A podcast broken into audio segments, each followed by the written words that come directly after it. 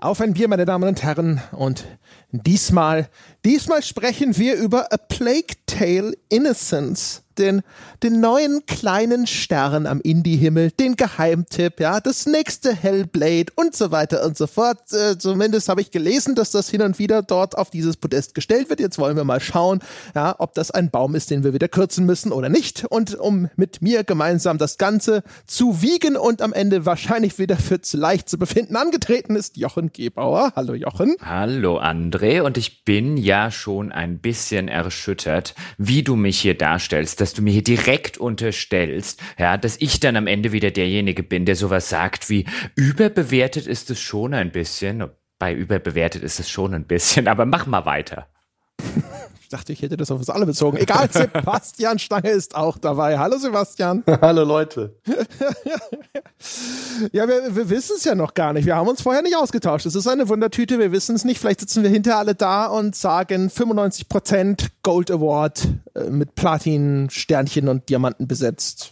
Ja, wenn, wenn, wenn ihr das sagt, suche ich mir halt zwei andere Leute zum Podcasten, ja, weil ihr wahnsinnig geworden seid. Aber hey, ja, ist ein freies Land Ich finde, wir dürfen auch mal durchdrehen. Ja, das ist nicht ein Privileg, das jetzt nur dir vorbehalten bleibt. Apropos durchdrehen, reden wir kurz über Bier, meine Herren. Ja, ich habe heute ein Bier, von dem ich, ich, ich, kann eigentlich nur vermuten, dass es ein Bier ist. Der liebe Peter aus Mannheim hat mir etwas, das, das könnte tschechisch sein, könnte aber auch polnisch sein. Ich bin mir ehrlich gesagt noch nicht mal sicher, was das sprachlich ist. Das ganze Etikett ist vollgeschrieben mit Dingen, die ich nicht verstehe.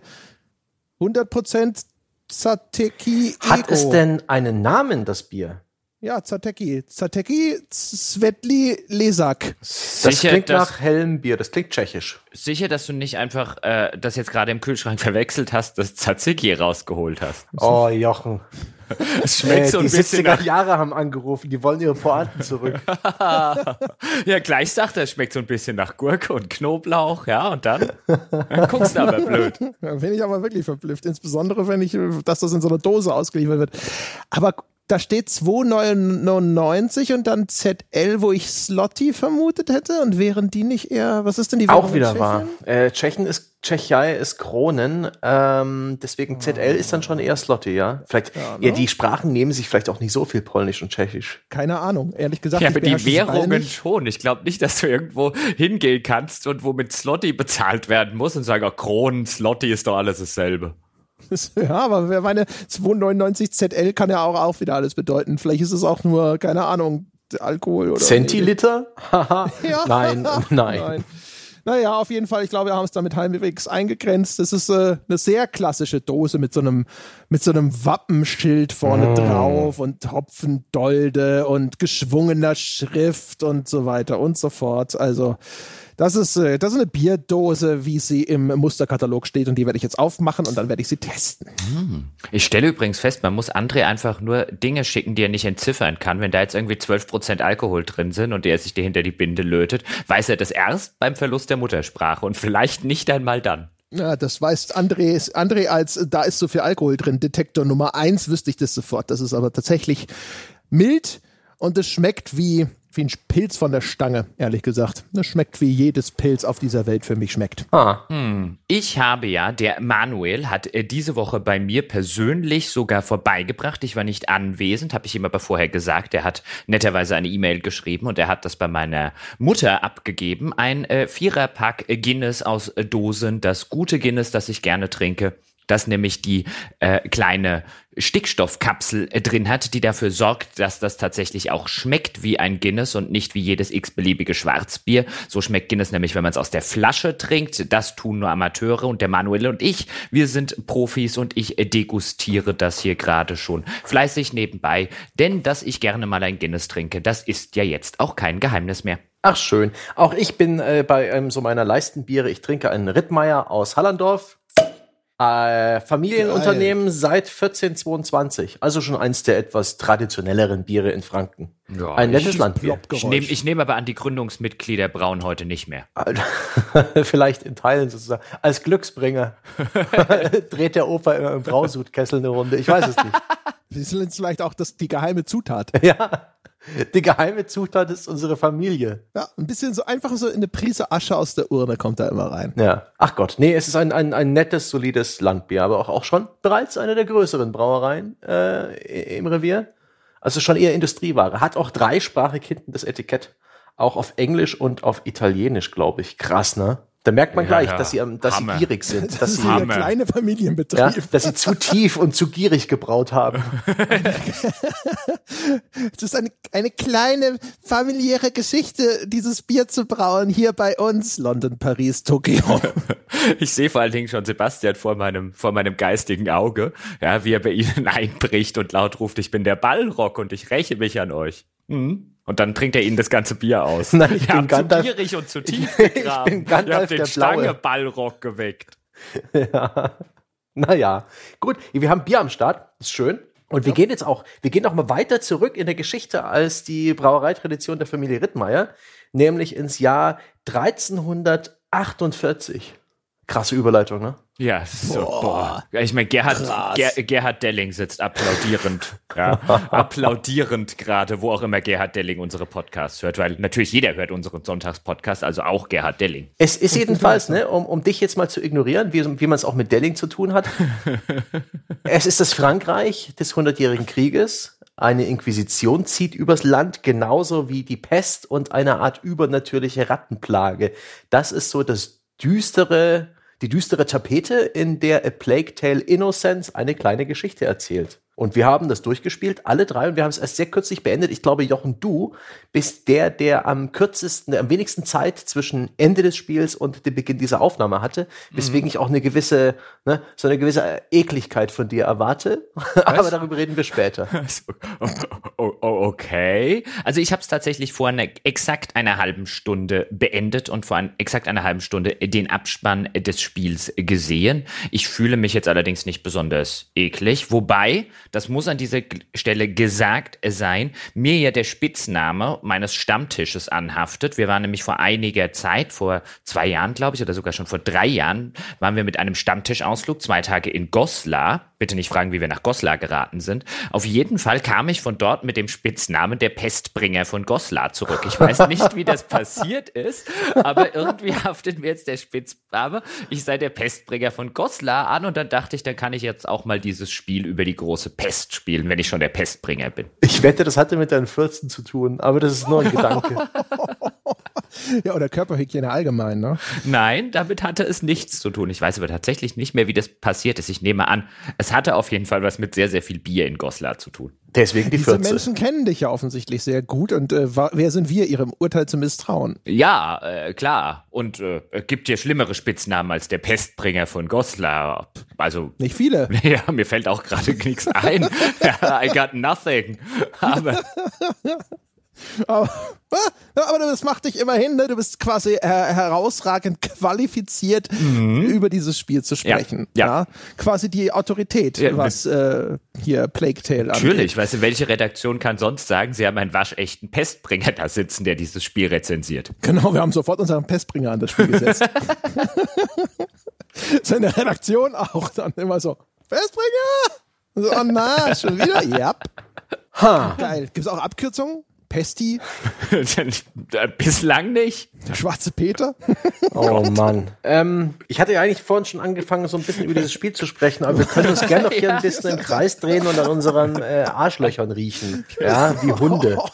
Ungefähr das Niveau hat das gerade. Jetzt also bitte. Hallo, ja, da wird unser kleines, humorvolles Intermezzo gleich wieder äh, durch den Dreck gezogen. Aber Äh. na gut, dann reden wir halt über das Spiel, Herr, Herr Lehrer. Ja, back to topic, Wende. Wird das also die Dynamik dieses Gesprächs sein heute, okay?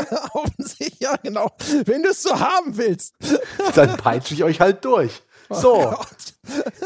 wer beschreibt das Spiel? Hm, wer hat aufgepasst? Jochen, Zusammenfassung. Ja, na. Ich bring die Pest. Ich bin dafür nicht verantwortlich. Okay, also meine Damen und Herren, wir haben gespielt Plague Tale Innocence, ein nettes kleines Spiel von den französischen äh, Asobo Studios.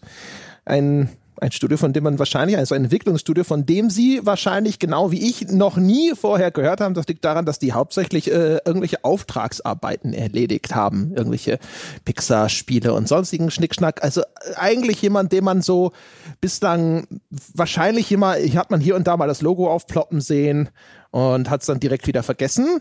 Und jetzt auf einmal kommen sie an und machen eben A Plague Tale Innocence, offensichtlich sogar basierend auf eigener Technologie. Habe äh, Interviews von den Entwicklern gesehen, wo sie gesagt haben, hey, wir haben sozusagen jahrelang unseren Sold erfüllt, haben unsere Technologie, unsere Arbeitsabläufe und so weiter, das haben wir alles perfektioniert und jetzt war die Zeit reif, ein eigenes Spiel zu machen. Und geworden ist es ein sehr stark erzählerisch fokussiertes Spiel mit Elementen von Stealth, ein bisschen Action und auch noch Puzzle. Also eine relativ bunte Mischung. Und Sebastian hat schon gesagt, das spielt im 14. Jahrhundert, zu Zeiten der Pest, zu Zeiten der Inquisition. Es geht um die beiden Kinder, Amicia und Hugo oder Hugo. Das sind ja Franzosen.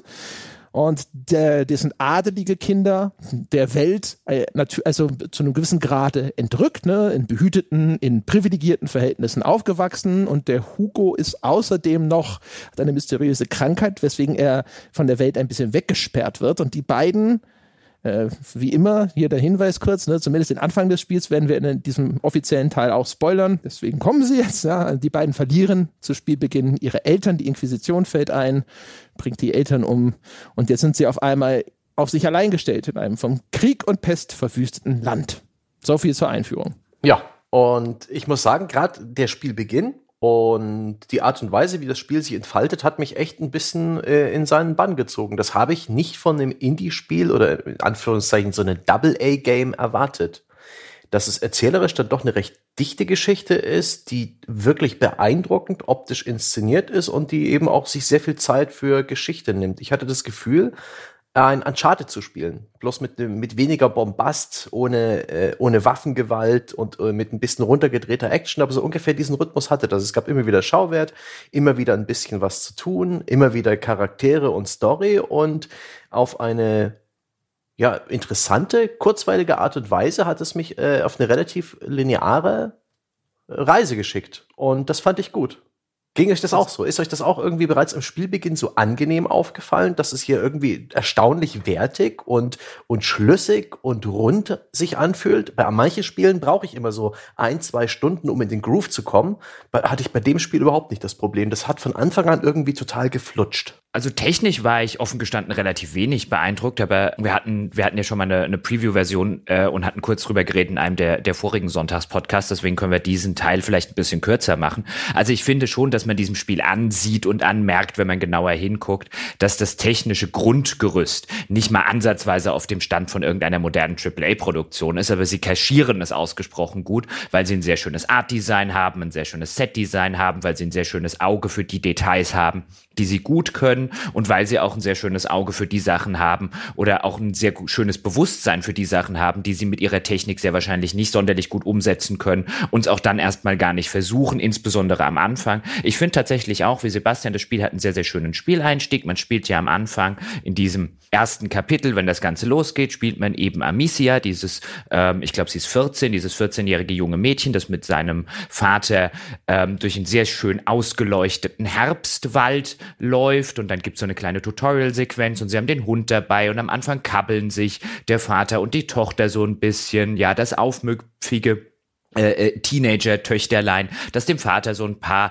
neckische Widerworte gibt und so etabliert das Spiel auf eine relativ natürliche und organische Weise sehr, sehr schön so die liebevolle Beziehung zwischen Vater und Tochter. Andrea hat es ja schon erwähnt, die wird sehr bald vom Spiel noch in diesem ersten Kapitel. Deswegen ist es nicht sonderlich, äh, ein sonderlich großer Spoiler, wird das natürlich ein bisschen auf den Kopf gestellt, indem die Familie dann von der Inquisition abgeschlachtet wird. Aber hier etabliert dieses Spiel schon mal diese Beziehung sehr, sehr schön, damit es eben dann auch nachvollziehbar machen kann, so wie verzweifelt Amicia ist, wenn eben ihre Eltern dann ermordet werden, weil das eben anscheinend eine sehr, sehr glückliche Familie ist oder zumindest diese Beziehung zwischen Vater und Tochter zumindest eine sehr, sehr glückliche ist. Dann habe ich gesagt, sie haben den Hund dabei. Das funktioniert natürlich auch immer relativ schön. Bei sehr vielen Leuten haben wir auch das ein oder andere Mal im Podcast schon drüber gesprochen. Gerade so Beziehung Mensch-Tier und dann auch wieder für einen Zuschauer oder in dem Fall für einen Spieler. Das funktioniert ausgezeichnet, denn auch das im Laufe dieses ersten Kapitels wird dann von dieser mysteriösen Rattenplage, von der Sebastian gesprochen hat, der Hund umgebracht. Und auch das ist so ein emotionaler Moment schon relativ am Anfang, der eigentlich relativ plump ist, weil man lässt halt eben den armen, unschuldigen Hund, das Tier wird eben ähm, auf eine relativ brutale Art und Weise dahingerafft und als Zuschauer sitzt man schon ein bisschen da und als Spieler und ist ein bisschen abgestoßen davon. Vielleicht, wenn man wie ich jetzt auch noch selbst einen Hund oder überhaupt generell ein Haustier besitzt. Da arbeitet das Spiel nicht unbedingt mit den subtilsten Mitteln, aber es ist ein sehr schöner Spieleinstieg, weil all das, was das Spiel hier machen will, das macht es wirklich schön und es funktioniert. Echt, du was? Ich dachte, wir wären uns da einig gewesen beim letzten Mal. Finde die Technik tatsächlich, also für so einen Double-A-Titel war es viel besser, als ich erwartet habe. Es gibt ein paar Sachen, an denen man sehr deutlich sieht, so, okay, das ist nicht so diese, das ist jetzt nicht der, der die aktuelle Avantgarde, mhm. was Technik angeht, ne? Animationen ganz besonders. Mhm. Aber Insgesamt war ich tatsächlich echt verblüfft, wie geil das auf einem durchgehend aussieht. Mhm. Hab äh, gleich mal nachgeguckt, weil ich dachte so, Moment, wahrscheinlich Fotogrammetrie. Einige der Umgebungsdetails sind verblüffend natürlich und ja, sie haben offensichtlich zumindest bei einer Firma namens Quixel, die mit ihren Quixel Megascans offensichtlich was mit so Fotogrammetrie, also quasi aus der realen Natur abfotografiert und dann in 3D-Modelle umgewandelte Objekte eingekauft. Und da fand ich, ich fand es immer wieder, dachte ich so, also dafür, dass wir wissen, dass von Focus Home Interactive wahrscheinlich einfach kein Spiel kommt, das jetzt hier, äh, was weiß ich, was für ein Budget hat, da habe ich immer wieder gedacht, so, boah, das sieht echt cool aus, echt cool. Also ich finde, äh, dem will ich nicht widersprechen. Ich finde das äh, von vorne bis hinten ein, äh, aus den genannten Gründen Art Design, Set Design, schöne Ausleuchtung und so weiter, schöner, schöner Auge fürs, schönes Auge für Detail und so weiter. Aber ich finde, dem Spiel sieht man an. Und ich würde mich wundern, wenn das auch nur in der Nähe von einem großen Fokus-Titel an Budget besessen hat. Ich glaube, das hat einen ganz, einen ganz niedrigen Millionenbudget wäre mein Tipp, weil das siehst du bei sowas, du hast ja schon erwähnt, eben die Animationen sind teilweise wirklich richtig schlecht.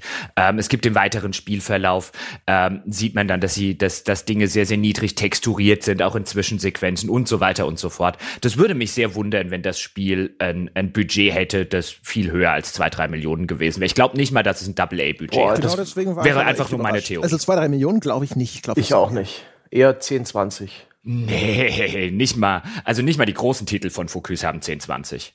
Echt? Ich okay. glaube nicht, dass Focus jemals einen, einen 10 plus Millionen Spiel gemacht hat. Okay, äh, ja, vielleicht, vielleicht erfahren wir es irgendwann, aber ähm, was mich auch noch sehr beeindruckt hat, äh, das auf technischer Art, ist eher was das Game Design angeht, ist das hervorragende Level Design. Das ist ein Spiel, das stets sehr linear ist. Es gibt in der Regel ein klares Ziel für die beiden Charaktere. Also man spielt Amicia, Hugo hängt an ihrer Hand. Das finde ich auch sehr, sehr gut. Es ist kein, kein NPC, den man so ein bisschen babysitten muss, sondern dieser NPC ist praktisch automatisch an unseren Spielcharakter angedockt angedockt. Ab und zu kann man dem kleinen Hugo auch sagen, hier kriech mal durch das Loch und mach mir die Tür auf. Dann geht das auch automatisch mit einer kleinen Skriptsequenz. Das ist ein No-Hassle-Sidekick. Das ist schon mal sehr wichtig. Und es ist immer klar, was unser Ziel ist. Wir müssen diesen einen Heiler finden, da Hugo krank ist. Nachdem wir den Heiler gefunden haben, müssen wir ein bestimmtes Gebäude finden. Und so gibt es immer ein Point of Interest, immer ein Ziel in der Ferne, auf das wir hinsteuern. Und der Weg dahin, ist eigentlich verdammt linear. Das ist eine, ein gerader Weg auf dem, auf dem, also im Schema eingezeichnet, wo es hier und da vielleicht ganz kleine Nischen und Abzweigungen gibt, in denen man noch extra Gegenstände finden kann, weil es in dem Spiel halt ein Crafting-System gibt, ähm, wo man Charakter-Upgrades und Munition sich craften kann, verschiedene Spezial-Items, äh, alles nicht allzu komplex, aber oh, ist halt Sebastian. Linear. Ja, Entschuldigung. nicht zehn unterschiedliche bin, Dinge, ja, über die man ich, alle im einzelnen ich Detail bin, Ich bin so einer, der, der, der, der stolpert immer über seine eigenen Gedanken und versucht fünf Dinge gleichzeitig zu sagen. Das Ding ist jedenfalls lineare linearer Weg durchs Spiel. Eigentlich schnurgerade, aber ich habe nie den Eindruck gehabt, dass ich gerade auslaufe. Ich hätte immer das Gefühl, ich habe äh, ich gehe irgendwie durch eine offene, große, zusammenhängende Welt auf welche geschickte Art und Weise. Jetzt machst ich, du den nächsten Punkt auf. Das wollte, den Punkt wollte ich eigentlich aufmachen. Ich bin beeindruckt vom Leveldesign und vor allem davon, wie mich dieses Leveldesign glauben lässt, einen viel größeren, viel komplexeren Level zu durchstreifen, als ich es eigentlich tue. Das ist eine, das ist in nahezu jedem Level beeindruckend gut gelungen, muss ich sagen. So. Entschuldigung, ja? ich halte mich gleich wieder ein bisschen mehr zurück. Vielleicht sagt mal jemand was dazu, anstatt mich hier immer nur anzukacken. Ich hab dich nicht angekackt, aber du, Alles cool. du fängst mit Crafting an und dann dieses ja. und jenes und wir streifen mal hier was und wir streifen ja. mal da was. Wie so ein ja, das Auto, das links und rechts in so eine Leitplanke reinfährt. Ja, das ist eine schöne Gas Metapher. Mhm. Ein Füllhorn. Er gießt es aus, über die aus. Ja. Wie ein, ein verwirrter Mensch, der dich an der Bushaltestelle anspricht und wo du deinen Fehler tust, ihm zuzuhören. Ich muss, ich bin über, am überlegen, ob ich das unterschreibe oder nicht. Also ich fand die Linearität immer recht gegenwärtig. Also das Gefühl, dass das in einer sehr deutlichen Schiene verläuft, das hatte ich immer. Ich, es kann aber sein, dass ich umgekehrt auch jetzt, so wenn ich drüber nachdenke, sagen muss, dass es vielleicht sehr häufig dann diese Hintergrundpanoramen gibt, die immer so ein bisschen dir nochmal einen, einen Kontext geben, wo diese Location verortet ist und dass sie vielleicht Teil einer größeren mhm. Welt ist. Sehr, Aber vom Spielgefühl her würde ich es nicht Sehr cool fand ich da zum Beispiel die Szene relativ früh, als die beiden ein Dorf betreten. Das ist so äh, von der Pest gekennzeichnet. Da sind überall so weiße Kreuze auf den Türen drauf, also wo dann wohl jemand die Pest hatte.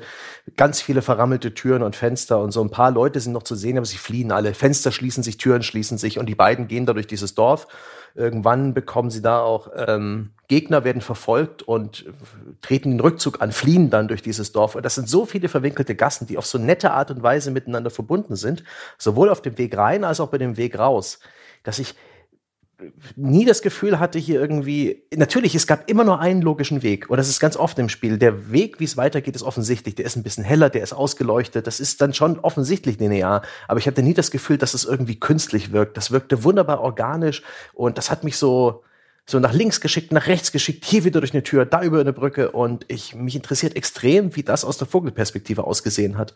Auf welche, ob, ob sie da irgendwelche Tricks benutzt haben, ob sie einfach ein relativ kleines Areal gebaut haben, bei dem ich praktisch jedes Gebäude aus zwei Richtungen mal an mir vorbeiziehen habe sehen. Das fand ich irgendwie cool. Ich glaube, es ist ein sehr, sehr kleines und überschaubares Areal, aber ich würde dir insofern zustimmen, dass ich glaube schon, das Spiel relativ gut drin ist, sich selbst größer darzustellen. Das ist einer der, der, der Sachen, die ich vorhin meinte, bei einem schönen Auge eben fürs Detail und auch ein schönes Bewusstsein für die Dinge, die man kann und die man nicht kann. Ich finde gerade, was das, was das Leveldesign angeht, und was den Levelaufbau angeht, ich kann schon verstehen, warum das so wirkt, weil das Spiel auch an manchen Stellen halt relativ offensichtlich mit so unsichtbaren Grenzen hantiert, aber sehr, sehr häufig seine Grenzen einfach sehr schön kaschiert, die einfach das Gefühl gibt, so theoretisch ging es da links noch weiter. Da ist jetzt keine Wand, das ist nicht ein gefühlter Schlauch, obwohl es de facto, und da hat André völlig recht, sehr, sehr schnell zum Schlauch wird, wenn man sozusagen hinter diese Fassade guckt und eben guckt, kann ich denn da hinten noch lang? Ach, da kann ich nicht lang. Aber das Spiel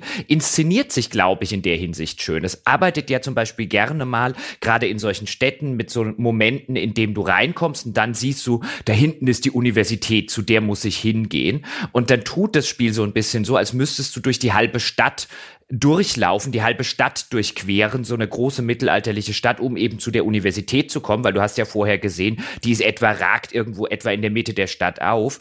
Der Level, durch den du tatsächlich aber durchläufst, ist relativ schlauchig. Der hat vielleicht hier mal einen Abzweig und da mal einen Abzweig, aber du kannst dich da drin nicht verlaufen. Es ist nun wirklich nicht so, als müsstest du irgendwann mal großartig Backtracking machen. Es gibt vielleicht mal neben einen Gang, da ist noch ein bisschen zusätzliches Loot, aber das war's schon. Es ist im Grunde ein relativer Schlauch Level mit ein oder zwei optionalen Seitenwegen, wenn überhaupt mal. Aber es wirkt eben größer, als es ist und das macht das Spiel ganz clever. Finde ich auch. Also ich, mir ging es tatsächlich so wie dir, Sebastian, dass ich an manchen Stellen da saß und mir gedacht hat, oh, ich weiß schon intellektueller Natur, dass ich hier in einem Schlauchlevel bin, aber das Spiel gibt sich redlich Mühe und schafft es auch beinahe. Also wenn ich mich drauf einlasse und nicht mehr drüber nachdenke, dann wirkt es zumindest nicht wie ein Schlauch. Ja, so ungefähr das wollte ich auch ausdrücken. Und es hat eine interessante Kulisse. Es hat mir wirklich Spaß gemacht, all diese Orte im Spiel zu besuchen. Da hat man gemerkt, dass es eben kein amerikanisches Studio, was hier war, sondern ein französisches Studio mit Heimvorteil, die eben wirklich eine glaubwürdige, angenehm, morbide, dreckige, Mittelalterwelt geschaffen haben, die außerdem ja, die, auch wirklich noch von einer Krise gezeichnet ist. Die sitzen, die sitzen ja in Bordeaux und Bordeaux scheint, ich war selber noch nicht dort, aber nach allem, was man gehört hat und was man lesen kann, scheint das ein sehr, sehr, äh, oder ein Teile von Bordeaux noch sehr, sehr mittelalterlich zu sein. Also die alten Häuser, die alten verwinkelten Gassen und so weiter sind dort anscheinend noch sehr, sehr gut erhalten. Und dann haben die ja auch teilweise gesagt, also die Entwickler des Spiels, dass Dinge, die sie im Spiel drin haben, sie müssten nur aus dem Fenster rausgucken, wenn sie wissen wollten, wie die aussehen, so Kirchen und so weiter. Ich glaube, den Heimvorteil, den du da ansprichst, gerade in den Städten oder so, sieht man den schon relativ deutlich. Also die wirken tatsächlich wie eine, wie eine mittelalterliche Stadt. Auch andere kleine Sachen, relativ am Anfang des Spiels ist man dann im, im Anwesen eben der Eltern der beiden Kinder und äh, dort gibt es einen Schweinestall zum Beispiel, der tatsächlich aussieht wie ein mittelalterlicher Schweinestall. Also ähm, der ganze Aufbau auch dieses Hauses wirkt glaubhaft. Es wirkt so, als hätte man sich da Gedanken gemacht und vielleicht mal äh, alte Dokumente gewälzt und vielleicht mal mit einem Historiker gesprochen. Wie sahen das damals tatsächlich aus im mittelalterlichen Frankreich, eben im 14. Jahrhundert? Das wirkt schon ziemlich wie aus einem Guss. Ja. Und? Ja, ich finde, es hat alles einen gewissen authentischen Anstrich. Aber wie gesagt, also auch für meine äh, Empfinden zumindest halt, weil ich, äh, ich finde, die wenigen Studios, die stark mit dieser Fotogrammetrietechnik gearbeitet haben, ich habe bisher immer wieder festgestellt, ähm, wenn das, wenn das, also die Anmutung, welche der Grad von Realismus, der dadurch teilweise erreicht wird, wenn halt einfach so große Felsbrocken, die irgendwo rumliegen, ne? oder auch einen, einen Waldweg oder einen Weg am Fluss entlang und so, wenn das diese ganzen natürlichen Details berücksichtigt, die häufig, wenn das alles so ein bisschen quasi künstlich nachempfunden wird, dann fehlen, das, ähm, das das gibt dem Ganzen nochmal so einen zusätzlichen Anstrich von Authentizität. Findest du echt teilweise sehr, sehr geil von der mhm. Wirkung her. Wo du so ein bisschen da sitzt und dir denkst du so, ja, wie das an der Stelle verwittert ist, wie hier der Weg ausgespült ist von Regen und so. Das ist schon echt sehr, sehr cool. Mhm. So ein bisschen Kingdom Come-mäßig vielleicht auch ein Stück. Mhm. So ein bisschen in der gewissen Natürlichkeit, auch in den Landschaften, ähm, auch auch die, die Charaktere fand ich eigentlich alle ganz ansehnlich. Die hatten interessante, glaubwürdige Kleidung an, kein Fantasy-Bullshit und äh, irgendwie äh, peinliche äh, Rüstungen und sowas, sondern es ist alles äh, glaubwürdig, aber auch irgendwie schick und schön zum Anschauen und zum Anschauen. Und ich mochte auch die Gesichter, also gerade Amicia und Hugo als zentrale Story-Charaktere, den habe ich jeweils ihre Rolle abgenommen. Und das, obwohl, ich habe es auf Englisch gespielt, obwohl die englischen Sprecher mit einem französischen Akzent arbeiten, was, was eine Theorie, also auf dem Papier, eine schreckliche Idee ist, aber es hat irgendwie funktioniert. Also äh, zwei Punkte. Erstens, ja, ich stimme dir zu. Die Gesichter, also gerade von Amicia und, und Hugo, also den beiden ähm, Protagonisten, wie du schon gesagt hast, die haben mir auch, also den, die, die haben mir gefallen, die funktionieren teilweise auch, indem du Emotionen ablesen kannst. Auch hier, finde ich, merkt man, dass wir uns nicht auf einem technischen mhm. Niveau bewegen, wie andere größere Produktionen, wo man dann wirklich noch erheblich mehr mit Emotionen im Gesicht ablesen und so weiter arbeiten kann. Also auch die Gesichtsanimation, denen merkt man durchaus ihre Budget-Herkunft sozusagen ein bisschen an. Aber die sind, gerade die von Amicia und Hugo, sind definitiv auf einem höheren Niveau im Vergleich auch zu anderen handelnden Figuren in dem Spiel. Es gibt im weiteren Spielverlauf gibt so ein Teenager-Pärchen, ähm, also ein Teenager-Geschwisterpärchen, die sind sichtbar in jeder Zwischensequenz äh, schlechter, haben mhm. die schlechtere Gesichtstexturen und äh, Gesichtsanimationen als jetzt das, das, das Hauptgeschwisterpärchen. Da sieht man das schon. Aber ähm, auch da übrigens gewusst, auf was man sich eben dann konzentriert, auf was man das Budget aufwendet und dann steht eben die beiden Protagonisten wirklich sehr, sehr deutlich im Mittelpunkt. Das ist auch durchaus geschickt gemacht.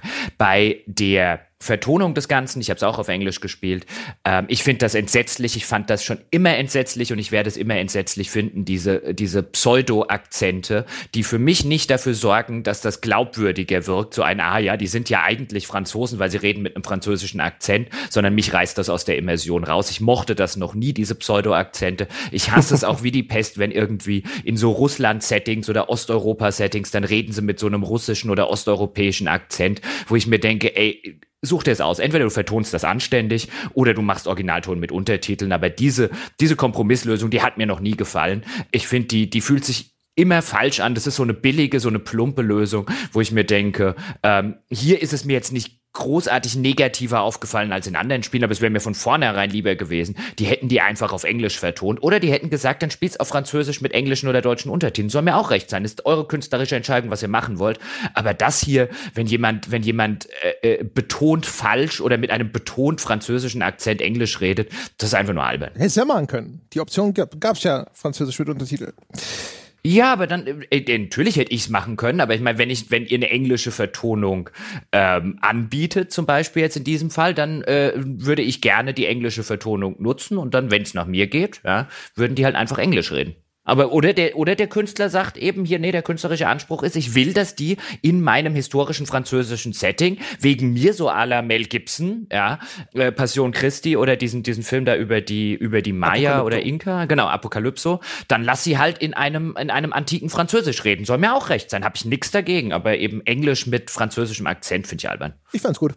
Mir hat's gefallen. Ich mag das sowieso ganz gerne, wenn das gut gemacht ist. Und hier, ich fand das sogar vergleichsweise dezent. Und das war bei den beiden, war das echt nett und charmant und knuffig mit ihrem kleinen französischen Akzent. Das fand ich gut. und ich, äh, wenn wir jetzt auch nur über den Spieleinstieg reden, ähm, fand ich auch sehr clever gemacht. Das Spiel hat sehr viele gute Designentscheidungen und äh, Ideen drin. Es arbeitet sehr wirtschaftlich.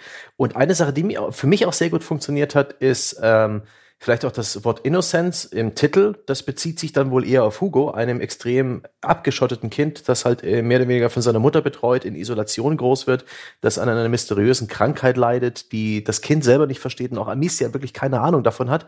Und dieses Kind erlebt dann in diesem, ja, düsteren Abenteuer in diesem, auf dieser Flucht mit, mit sehr, sehr vielen schrecklichen Ereignissen und Gräueln, die da vorbeikommen, aber das erste Mal die Außenwelt und ist total unschuldig und naiv und sieht sozusagen die Welt zum ersten Mal und äh, freut sich immer wieder über Dinge, äh, läuft Fröschen hinterher, ähm, sieht zum ersten Mal eine Windmühle. Das hat mir extrem gut gefallen.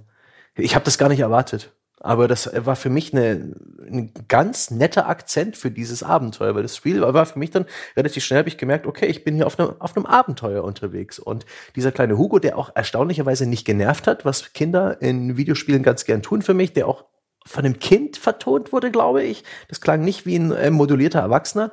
Das hat für mich erstaunlich gut funktioniert. Und dafür gibt es auch einen Daumen nach oben. Eine, ein, ein schöner Kniff. Ja, also mangels äh, äh, äh, großer Kenntnis, aber ich hatte auch eigentlich ein ganz gutes Gefühl bei Hugo und wo ich das Gefühl hatte, so, ja, kann ich glauben als fünfjähriges Kind, dass da jetzt herumläuft und so. Nicht unbedingt in allem. Also, weil die beiden werden ja dann im weiteren Spielverlauf durchaus mit einer sehr harschen Realität auf einmal konfrontiert. Und Aha. wie problemlos oder auch wie teilweise, also sie reagieren darauf teilweise auch schon. Aber nach wie vor dann immer so in einer Art und Weise, wo ich gedacht habe, so, das, ja. das haben sie aber gut weggesteckt, beziehungsweise zumindest relativ schnell verarbeitet. Ja. Was ich sehr geil fand, war etwas, was du vorhin schon erwähnt hast, nämlich die Idee, dass Hugo immer so ein bisschen an Amicia angekoppelt wird, indem sie Händchen halten, was erstmal so das Typische ist. Ich finde, das ist eine sehr natürliche Geschichte, ne, dass man mhm. so ein kleines Kind an der Hand führt. Es gibt eine Intimität und eine Vertrautheit. Es drückt auch ein bisschen aus, dass die Amicia da jetzt auch automatisch gezwungen wird, sehr schnell erwachsen zu werden und als so eine Surrogatmutter zu funktionieren, die das Kind beschützt. Und sie haben sogar zaghaft angefangen, so eine Spielmechanik zu machen, dass wenn du kannst Hugo zurücklassen, aber wenn mhm. du den zu lange stehen lässt, dann wird er panisch, wenn er dann nicht irgendwo wieder ein Händchen bekommt. Aber daraus haben sie ehrlich gesagt sehr wenig gemacht. Es gibt kaum Gelegenheiten, wo man wirklich jetzt in irgendeiner Form eine Notwendigkeit verspürt, Hugo stehen zu lassen. Und selbst da, wo ich ihn dann mal irgendwo abgestellt habe und das Spiel mich dann auf einmal erinnert hat mit so einem, so, hey, ne, wenn du den Hugo da jetzt noch lange stehen lässt, dann flippt er aus. Dann war das für mich häufig so ein, ach ja, die Mechanik gibt's ja auch noch. ja. Ich war, das war, also bei mir war es der Fall, ich habe ihn nie stehen lassen, außer da, wo das Spiel es explizit von dir verlangt, weil es dann eben sagt, irgendwie Hugo muss einen Schalter halten, während Amicia irgendwas anderes, so einen Schalter runterdrücken, während Amicia oder einen Hebel, während Amicia irgendwas anderes macht. Außerhalb von dem, dafür, dass du am Anfang diese Mechanik beigebracht bekommst, dass du auf, wenn du es mit dem Gamepad, wie ich jetzt spielst, Steuerkreuz runter drückst, dann bleibt halt Hugo da und dann kannst du ihn wieder rufen. Ich habe das nicht ein einziges Mal in dem kompletten Spiel außerhalb von da, wo es eben absolut notwendig war, um ein Rätsel zu lösen, gebraucht oder auch nur ein einziges Mal gemacht. Also diese komplette Mechanik mit dem, lass den Kleinen hier zurück, vielleicht wenn irgendwie da vorne Gefahr droht und ruf ihn dann erst, wenn die Luft wieder rein ist, ging komplett an mir vorüber, weil sie in der Mechanik de facto bei mir nicht stattfand. Ich finde sowohl das Händchen halten ist sehr clever, also im Sinne von ich klebe oder docke den den den den kleinen den kleinen Jungen an, weil im Grunde ist das Spiel eine große Escort-Mission. Und was Menschen immer hassen bei Escort-Missionen ist ein entweder die Person, die du eskortieren musst, läuft dir im Weg rum oder die Person, die du eskortieren musst, die geht die ganze Zeit drauf, weil sie die Gegner irgendwie anlockt, wie, keine Ahnung, äh, äh, Motten vom Licht oder sowas. Und all das vermeidet das Spiel relativ geschickt und allein das im Weg rumstehen, irgendwo in einem Türrahmen im Weg stehen, irgendwo um eine Ecke im Weg stehen, das vermeidet das Spiel sehr schön, indem du quasi die Figur an die Hand geklebt bekommst von deiner eigenen Figur und sie damit schon nicht mehr im Weg rumlaufen kann. Und wie André schon sagte, das Spiel versucht ja auch auf eine sehr, sehr schöne und charmante Art und Weise so ein bisschen diese Beziehung auch optisch umzusetzen, durch das Händchen halten. Wenn man an ein Hindernis kommt, das zum Beispiel irgendwie erhöht ist, dann hebt Amicia den, den, den kleinen Hugo oben drauf und klettert erst dann selber nach. Wenn es eine Leiter hochgeht, dann schiebt sie erst so ein bisschen Hugo hoch, bevor sie selber hochklettert und so weiter und so fort. Das ist wirklich alles ganz charmant und ganz schön umgesetzt im, in der eigentlichen Bewegung dieses Spiels. Was ich aber, was mir von vorne bis hinten gefehlt hat bei dieser Beziehung zwischen Amicia und ihrem Bruder, ist der Grund oder beziehungsweise die Art und Weise, wie sie zu einer, zu einer liebevollen und innigen Beziehung kommen. Denn vorgestellt werden sie uns ja da, damit, dass Amicia ihren Bruder quasi nie zu Gesicht bekommen hat. Mhm. Die erste Begegnung zwischen den beiden ist, dass sie sich ihrem kleinen Bruder vorstellt. Weil wir wissen, ihr kleiner Bruder leidet offensichtlich an irgendeiner Art Krankheit. Er wird von der Mutter, die anscheinend irgendwie verzweifelt nach einem Gegenmittel sucht, unter Verschluss gehalten. Auf jeden Fall scheinen sich die beiden noch nicht sonderlich häufig über den Weg gelaufen zu sein, denn sie stellt sich in ihrer ersten Szene vor, hallo, ich bin Amicia, deine große Schwester.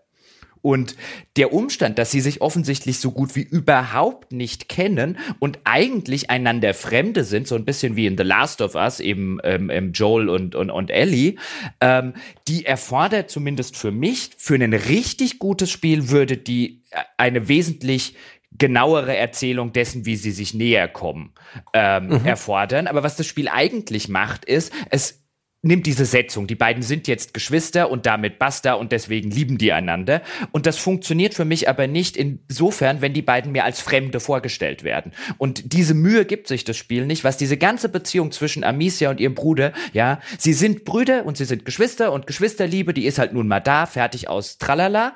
Ähm, darüber geht's nicht hinaus und deswegen bleibt diese Beziehung bei mir die ganze Zeit auf so einer nett, aber die hätte richtig gut sein Ebene und mhm. erreicht nie sowas wie ein Last of Us Niveau, nicht mal mal ansatzweise. Da bin Was ich ja auch übrigens ein kapitaler Bock ist, ne?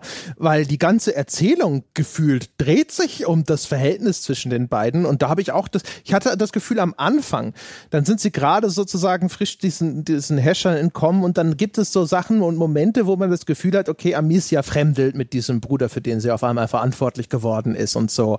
Und da ist das Kind noch mal ein bisschen zickig und anstrengend und, aber also wie, wie schnell sie erstens in diese äh, durchaus recht recht liebevolle Beschützerrolle verfällt und wie schnell dann das auch eigentlich auserzählt ist. Also du hast nicht das Gefühl, diese äh, Beziehung zwischen den beiden entwickelt sich dann über den gesamten Spielverlauf großartig weiter, sondern das ist so, okay, äh, jetzt lernen sie sich kennen, ja, da, da, da, findet eine gewisse Annäherung statt und das war's. Und es geht halt so und dann, aber ich, aber vom Gefühl her will das Spiel eigentlich die Beziehung dieser beiden Geschwister so ein bisschen erzählen, aber irgendwie, ich weiß auch nicht, ich habe das Gefühl, da ist das Wollen und das Tun auseinandergegangen. Ja, es ist, es ist, es ist ja auch ein seltsamer Ansatz, dass man eben sagt, weil es relativ ohne Not geschieht. Also ohne Not hast du diese anfängliche Entfremdung, bei der man sagt, warum wenn man die ganze Geschichte als solches betrachtet, wie sie sich am Ende darstellt, warum ham, hast du überhaupt diese anfängliche Entfremdung? Warum sind das nicht in Anführungszeichen ganz normale Geschwister? Und du erzählst diese ganz normale Geschwistergeschichte, die du im Anschluss erzählst,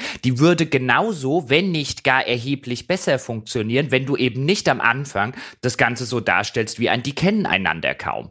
Also das scheint anscheinend in der ganzen Anlage der Geschichte, wie du gerade gesagt hast, André, scheint irgendwie eben diese, diese anfängliche Entfremdung und das spätere Zueinanderfinden, tatsächlich so ein bisschen wie das in Last of Us eben zentral passiert, das scheint man gewollt zu haben und scheint dann aber in der tatsächlichen Ausführung sehr, sehr schnell in so eine, ja gut, das erzählen wir jetzt nicht großartig weiter, die sind jetzt halt einfach Geschwister und fertig aus. Und eigentlich interessierten uns beim Plot ganz andere Sachen als jetzt diese zarte, aufkeimende Geschwisterliebe, sondern das, da sind wir jetzt nach zwei, drei Stunden fertig und die restlichen zehn Stunden erzählen wir was anderes. Und in der in, in seiner Gesamtheit nimmt es halt sowohl den Plot als auch der Beziehung der beiden, der beiden Geschwister halt sehr viel des, emotionalen Impacts, den das Spiel sonst haben könnte. Also gerade eben, ähm, weil es auch häufiger in der, in der Kritik so als auch und wie die Beziehung, die ist so wunderschön und so weiter umgesetzt und wo ich mir denke, nee, die ist ordentlich umgesetzt, es ist ungefähr auf dem Niveau eines x-beliebigen Filmes, der sich mit sowas auseinandersetzt, aber da gibt es auch und gerade im Spielebereich mit sowas wie Last of Us halt halt wirklich Sachen, die das wesentlich, wesentlich stärker machen als das hier. Das hier ist nicht schlecht, aber es ist auch nicht wirklich gut. Ja, mich haben sie vor allem verwirrt. Also, weil ich halt nämlich gedacht habe, so wie sie das, äh, ne, wie, wie sie das Ganze äh, erstmal inszenieren, dass das tatsächlich ihre Absicht ist. Und habe jetzt im Nachgang, als ich dann angefangen habe zu lesen und so, und ich glaube, auf der Webseite des Spiels geht es auch irgendwelche Zitate, so nach dem Motto, ja, es ist die Geschichte der, zwischen diesen beiden Figuren. Und dann habe ich gedacht, so, aber aber die Geschichte dafür, wieso erzählt ihr das dann so schnell aus? Es gibt ja zum Beispiel auch noch dieses Motiv, dass Amicia dem Kind am Anfang erstmal vorenthält, dass die Mutter gestorben mhm. ist. Ne? Es gibt eine Szene, da ist die, die Mutter bringt sie noch in Sicherheit, schlägt die Tür zu und dann sieht man so ein blutiges Schwert, das durch diese Tür gerammt wird und der erwachsenen oder der älteren Schwester ist klar, was da passiert ist, das Kind begreift es nicht und dann ist es erstmal so ein Ja, ja und Mama und Papa sehen wir später. Und da habe ich auch gedacht, genau dieser Konflikt sozusagen, ne, dieses überlegene Wissen und wann sie das mitteilt und so, das wird noch eine große Rolle spielen. Und das wird super schnell aufgelöst. Und, und auch in, äh, also in einer Szene so relativ plump ausgespielt und das war's dann. Und da habe ich, das war, war finde ich, sehr irritierend, weil ich das Gefühl hatte, ständig einen Vorsatz zu erkennen, was man erzählen will. Ein Vorsatz, der auch auf dieser Webseite zumindest bestätigt wird. Und dann aber, wenn ich mir das tatsächlich anschaue, wie sie das umgesetzt haben, dann denke ich mir die ganze Zeit so, aber es, es wirkt so, als ob es euch die ganze Zeit eigentlich nur um diese Abenteuer oder diese schrecklichen Erlebnisse in dieser furchtbaren Welt ging, die die beiden durchstehen müssen. Ja, und mhm. noch schlimmer um den ganzen Plot rund um eben, warum ist die Inquisition hinter dem kleinen Jungen her, was hat es mit seinem Blut und seiner Krankheit auf sich, welches Verhältnis hat er zu dieser mysteriösen Rattenplage, die so ein bisschen sinnbildlich eben für die Pest der damaligen Zeit steht, weil eben in dieser ich sag jetzt mal, fiktiven Geschichtswelt gibt's nicht die Pest, sondern die Pest wird sozusagen dargestellt durch diese, diese, äh, ja, durch diese etwas übernatürliche Rattenplage, die dann eben auch anfängt, Menschen zu beißen. Durch die Bisse werden die offensichtlich ähm, krank, so ein bisschen wie es bei der realen Pest der Fall gewesen ist. Aber irgendwas steckt halt hinter diesen, diesen Ratten. Das sind nicht irgendwie nur normale Ratten, die halt äh, zufällig einen Krankheitserreger verbreiten oder auch nicht, sondern da steckt irgendwie offensichtlich eine sinistere Macht dahinter. Also wir haben diesen ganzen übersinnlichen Aspekt. Und um den geht's dem Plot wesentlich mehr als um diese Beziehung der beiden Geschwister. Und äh, das gerät dem Spiel nicht zum Vorteil, weil dieser Plot, der geht auch absolut ins Nirgendwo. Also der ist okay, um die Handlung zumindest eine Weile lang zu tragen und er hat genug Mysterien, was hat es jetzt mit dem kleinen Jungen auf sich und so weiter, damit man bis zum Schluss schon einigermaßen investiert am Ball bleibt. Aber dieser Teil oder dieser Plot, ist erheblich uninteressanter als es eine Beziehungsgeschichte, zumal die ja im Gameplay in diesen ganzen äh, Bewegungsmechaniken ausgedrückt werden soll. Dieser Teil, den hätte man erheblich stärken können, weil es gerät dem Spiel nicht zum, zum, zum Vorteil, dass es sich sehr um diesen ganzen Okkultplot, der am Ende relativ im Nirgendwo mündet, äh, äh, kümmert und das andere so quasi nebenbei abspeist. Also den Plot finde ich auch tatsächlich nicht gut. Und äh, das Spiel ist auch um den Faktor 50 Prozent zu lange für die Geschichte, die es erzählt. Finde ich jetzt nicht. Ich finde, das hatte eine ordentliche Länge. Das waren so 10, 12 Stunden, die ich dran gespielt ja. habe. Die war ich durchweg kurzweilig die gibt der Plot nicht, Die gibt der Plot nicht her ja. und die Geschichte nicht her. Also ich war tatsächlich nach, nach etwa, würde ich sagen, sieben, acht Stunden habe ich darauf gewartet, dass es vorbei ist. Es war jetzt nicht, dass es schlecht ist. Das Spiel ist an, an wenigen, wir werden noch dazu kommen, finde ich, an wenigen Stellen ist das ein schlechtes Spiel. Das ist an vielen Stellen ein kompetent gemachtes, ordentliches, solides, nettes Spiel. Aber an so gut wie keiner Stelle ist es mehr als nett und an so gut wie keiner Stelle ist es weniger als das. Und so nach sieben, acht Stunden hatte ich das Gefühl, ich habe alles gesehen, was das Spiel äh, zu, zu zeigen hat. Ähm, ich habe alles gehört und gelesen, was das Spiel zu erzählen hat. Jetzt äh, muss ich es einfach nur noch sozusagen durchspielen. Und dann hat das auch noch mal fast fünf Stunden oder so gedauert. Und die letzten zwei, drei Kapitel saß ich da und wollte nur noch, dass es vorbei ist. Ja, hinten raus geht ihm die, tatsächlich die Luft aus. Eine, einen Storybeat, den ich auch erwartet habe, weil im Laufe des Spiels lernt Amicia eben harte Entscheidungen zu treffen. Er muss sehr pragmatisch, sehr grausame Dinge tun. Da geht es darum, Menschen zu töten. Da geht es darum, äh, zu entscheiden, die oder ich. Und das sind eigentlich sehr wirksame Momente gewesen, aber die führten eben auch Oh nicht nein, das waren Lara Croft Momente. Ja. Ach, oh. Gott, oh Gott, ich habe ihn umgebracht. Eine Sekunde später. Egal. Ja, ich auch eben. Relativ. Also nicht ganz so drastisch, aber Nicht- schon sehr croftig. Ich habe auch gedacht, ein Stück weit habe ich überlegt, weil manchmal bietet mir das Spiel eben an, ähm, die Wache kann ich jetzt umbringen, ich kann da dann vorbeischleichen. Das Umbringen ist oftmals die effizientere Lösung. Da kann man relativ schnell, wenn man das einmal gelernt hat und ein bisschen Upgrades benutzt hat, ähm, mit äh, so einer Steinschleuder sehr effizient vorgehen und sich viele Gegner, auch drei am Stück, auch wenn die einen entdeckt haben, schnell noch vom, vom Leib schaffen. Zack, zack, zack, Headshot, Headshot, Headshot, alle tot. Und ich habe ich hab so gedacht, Mensch, bemerkt das Spiel das? Ich hatte diesen Verdacht, wird mir das am Ende des Spiels um die Ohren fliegen? Aber da, da, da kam nichts. Das ist dann, es gab eine Szene, die hat so ein bisschen angedeutet, uh, ähm, dass, es, äh, dass äh, Amicia dann schon einige böse Dinge ge getan hat, aber es, es wird auch nicht wirklich zum ausgeformten Plotpunkt. Das ist auch etwas, was ich die ganze Zeit erwartet habe, was dann auch nicht erfüllt wurde. Naja, aber ich, ich war immerhin kurzweilig unterhalten, aber auch eher nicht nur durch den Plot allein und die Story, sondern auch durch das Gameplay und diese, ja, wie Jochen sagt, das Arrangement von lauter netten Dingen, die niemals schlechter als nett sind. Und so bin ich eigentlich ganz unterhaltsam durch das Spiel getappt, durch seine verschiedensten Aufgaben. Ja, mir, also mir ging's wie Jochen. Ich hatte, als wir das letzte Mal, da hatten wir so eine Art Vorabversion gespielt, da hatte ich schon gesagt, es macht den Anschein wie eines dieser Spiele, wo man hinterher sagen wird, äh, vielleicht wäre es mit weniger Gameplay besser gewesen und das hat sich zumindest für mich bestätigt. Und ich fand es auch nach hinten raus langwierig und insbesondere genau aus dem Grund, den Jochen schon genannt hat. Das ging los und dann stellt es wieder Dinge dar, die zumindest in diesem Computerspielkosmos noch relativ frisch und cool sind.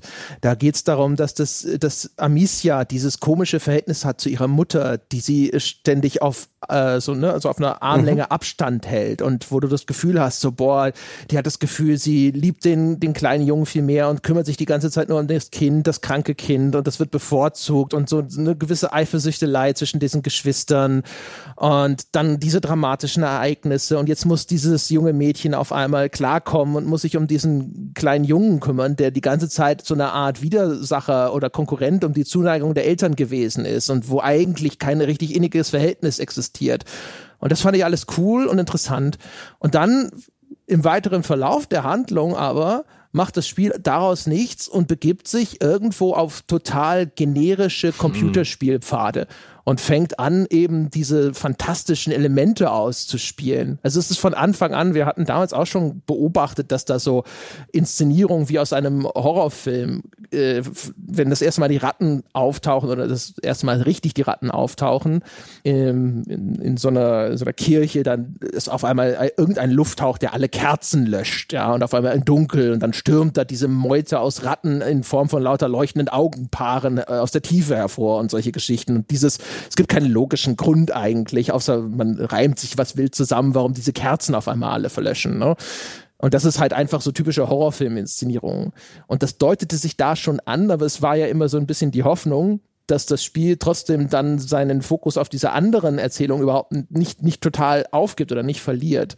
Und obwohl irgendwo ständig noch so ein bisschen so dieses, oh, mein kleiner Bruder-Thema noch da ist, aber das ist halt eigentlich eher so ein emotionaler MacGuffin eigentlich. Ne? Was motiviert denn Amicia, diese Dinge zu tun? In der Hinsicht wird dieses Spiel diese Zuneigung, aber das Verhältnis zwischen den beiden, diese Beziehung wird nicht weiter ausdefiniert. Ja, Und überhaupt. Das war echt so, wo ich gedacht habe, so, ja, jetzt schön das weggelassen, was äh, euch einzigartig oder zumindest interessant gemacht hat und dann auf die, den Pfad gegangen, wo ich mir denke, so, ja, das habe ich schon echt oft gesehen. Ja, äh, das ist eben der Teil bei dieser Geschwisterbeziehung, den ich, den ich so ein bisschen störend tatsächlich finde, auch wenn das Ergebnis immer noch genug funktioniert, also da, da steckt genug Spucke drin, um das alles irgendwie notdürftig zusammenzuhalten, sodass am Ende eben kein, keine Katastrophe oder so bei rauskommt. Aber das ist halt so ein, so eine Sache, wo ich mir halt, wo ich mir halt so überlege, Okay, die beiden kennen sich nicht wirklich. Jetzt muss sie sich und ist sie gezwungen, sich um den kleinen Bruder zu kümmern, auch weil die Mutter, die sie die ganze Zeit so ein bisschen vernachlässigt hat, ihr am Ende sozusagen noch diesen Auftrag gibt, bevor sie stirbt. Und sie ist jetzt in dieser Rolle drin. Und am Anfang nervt der kleine Junge auch ein bisschen und quengelt und macht nicht die ganze Zeit, was er soll, aber dann so gefühlte fünf Minuten später, ach, wir sind ja alle Geschwister.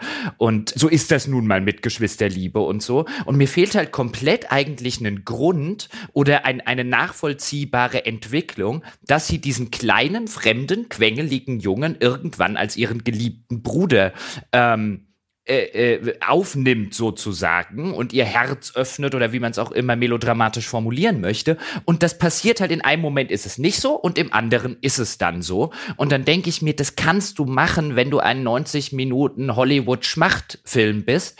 Aber wenn du eine zwölf Stunden lange Geschichte um diese Beziehung erzählen willst, dann ist das halt einfach ein bisschen dünn und, und schade drum.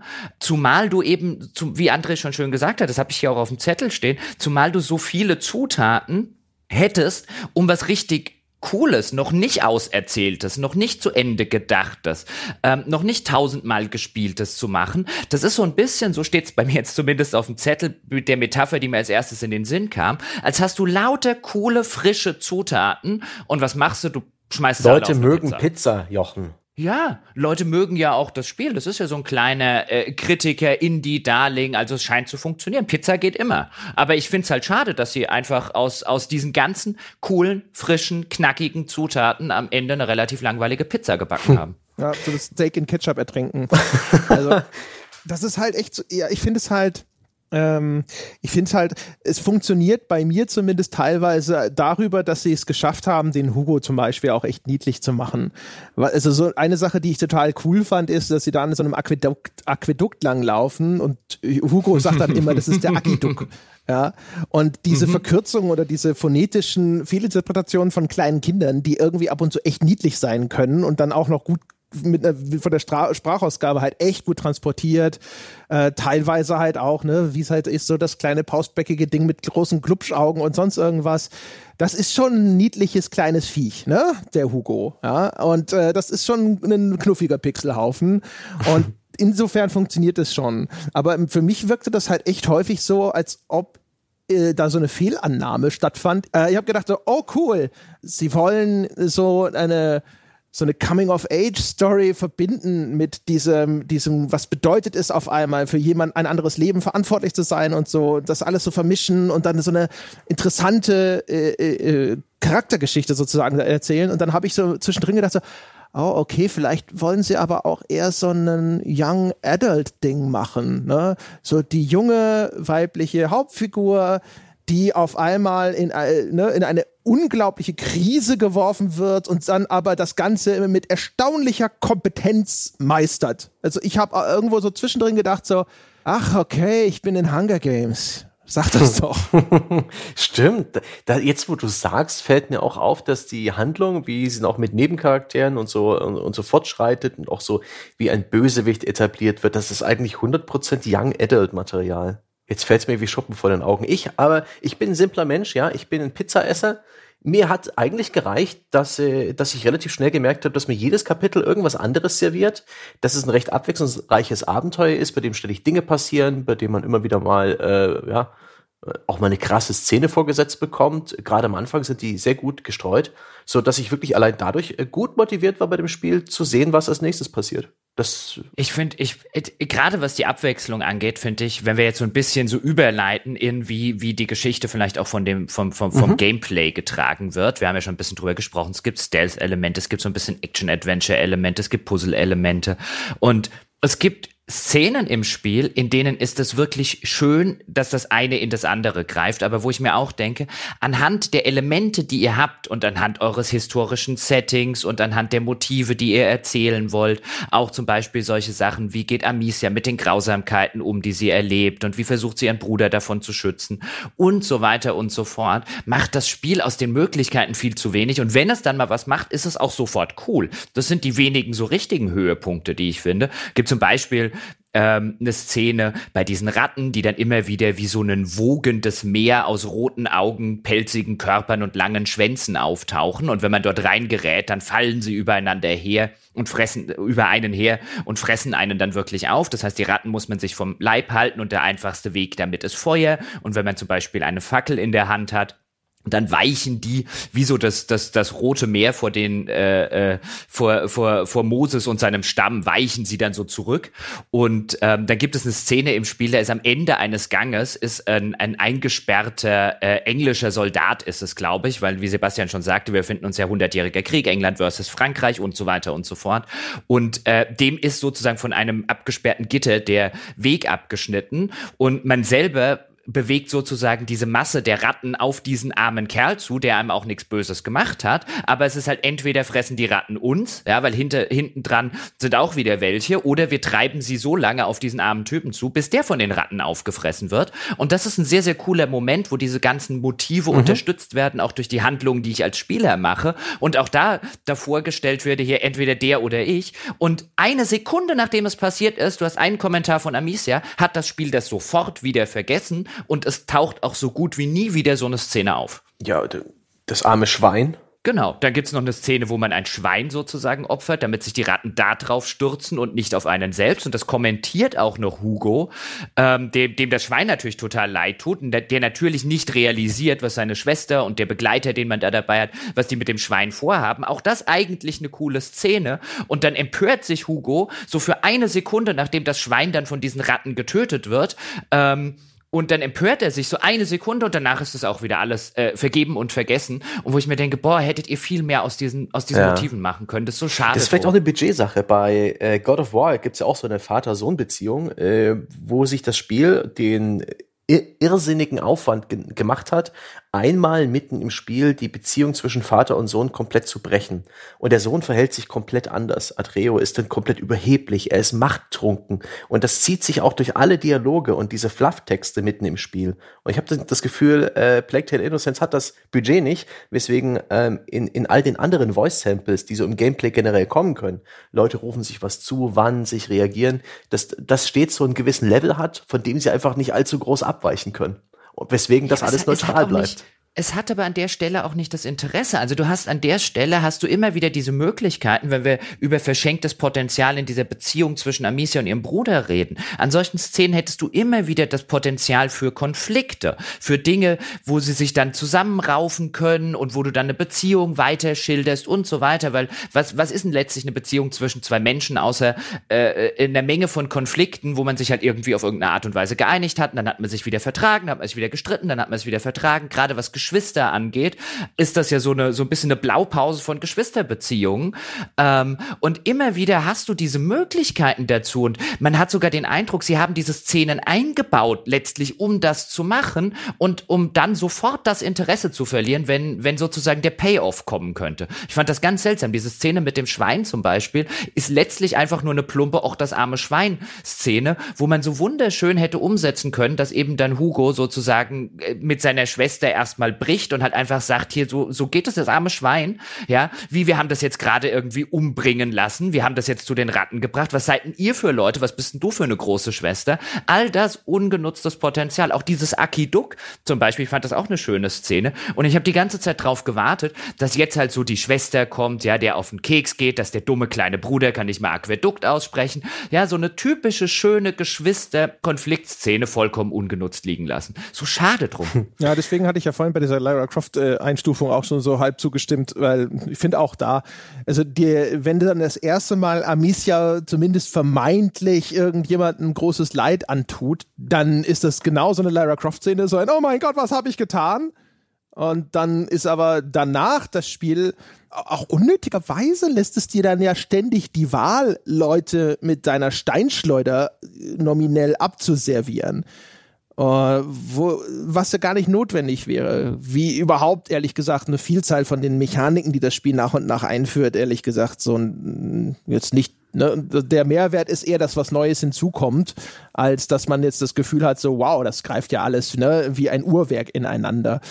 Und ähm, ich finde halt auch, wie Amicia das alles verarbeitet und damit umgeht. Das ist alles so nebensächlich im Gesamtkontext des Spiels. Es ist nicht so, dass es keine Berücksichtigung findet. Es wird immer mal wieder hier und da thematisiert, aber eben nicht nachhaltig. Da ist kein großes Konzept davon, wie sieht denn dieser Entwicklungsbogen des Charakters aus. Also so, wo jemand das in wenn man, äh, keine Ahnung, Game of Thrones, ne, wenn man da sitzt und sagt, so wie sich Jamie Lannister von dem Schwein, das alle hassen, verändert zu dem Typen, wo alle die Daumen drücken, dass er die Kurve noch kriegt und sowas, das ist sozusagen, da kann man jetzt nachvollziehen, okay, das hatte diese und diese und diese Station, die diese Figur durchlaufen hat und mhm. dementsprechend hat sich das für ihn verändert. Und das ist hier, ist es einfach nur, da blitzt punktuell was auf und dann wird aber auf einmal wie das Ganze wieder in eine Norm zurückgeführt, die der, der Entwickler oder der Autor so gesetzt hat, aber es gibt da keinen Konsens mit dem Betrachter.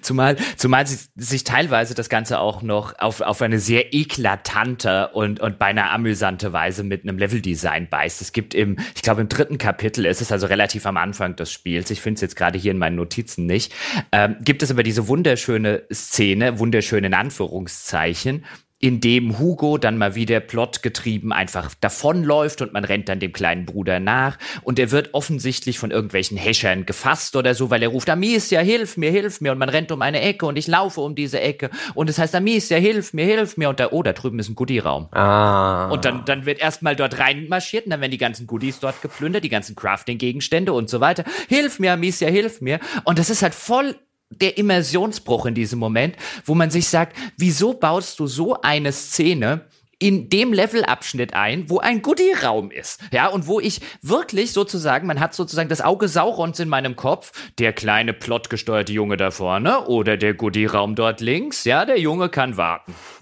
und das ist halt so ein, das ist halt voll der Immersionsbruch, wo ich mir gedacht habe, wieso dort diesen Raum platzieren? Warum? Ach Gott. Aber insgesamt war ich durch das Gameplay aber doch gut amüsiert und bei der Stange gehalten. Ich mag es, dass das Schleichen in dem Spiel eher so einen Puzzle-Charakter hat, dass man mehr und mehr Zutaten bekommt, mehr Möglichkeiten. Mich hat das fast so ein bisschen an die Spielstruktur eines Portal erinnert, wo du den Level lesen musst und verschiedene Lösungswege ähm, rausbringen. Das hat dann äh, weniger mit Skill, mit Skill zu tun gehabt für mich, was ich nicht so richtig mag, sondern eher wirklich mit, mit der richtigen Idee. Und das Spiel ist auch relativ leicht lesbar. Dinge, die man mit Steinen bewerfen kann, damit sie Geräusche machen, kann man sehr einfach erkennen. Die hüfthohen Deckungen oder das hohe Gras sind einfach erkennbar. Äh, die Wachen haben unrealistischerweise sehr einfache, berechenbare Laufwege. Das war selten wirklich spektakulär oder irgendwie innovativ, aber es war immer abwechslungsreich genug arrangiert, dass mich das gut unterhalten hat. Also ich empfand das Spiel als durchweg, also wirklich durchgehend eine kurzweilige Erfahrung. Also Portal, den Portal-Vergleich unterschreibe ich nur, wenn bei jedem Portal-Rätsel die Lösung quasi an die Wand gemalt wäre. Dann, dann wäre es wie Portal. Ja, es fällt, diesbezüglich ist es nicht so genial wie ein Portal. Man muss nicht eine neue Art und Weise zu denken lernen. Mir fällt gerade kein besseres Beispiel ein. Ne, ich finde ich find tatsächlich, also die, die, die Puzzle-Passage, ich meine, was das Spiel letztlich macht, das ist ja eigentlich eine, eine clever ausgedachte Idee. Amicia hat ihre Schleuder. Die wird auch ganz am Anfang, wenn sie mit ihrem Vater im Wald unterwegs ist, dann machen sie so ein kleines Spiel, äh, so ein Rittertest, wie sie es nennen. Das fungiert dann eben als so das Schleuder-Tutorial. Und ganz am Anfang kannst du eben so eine, mit, wie, wie so eine klassische Steinschleuder, kann sie dann eben, am Anfang holt sie dann irgendwelche Äpfel vom Baum runter.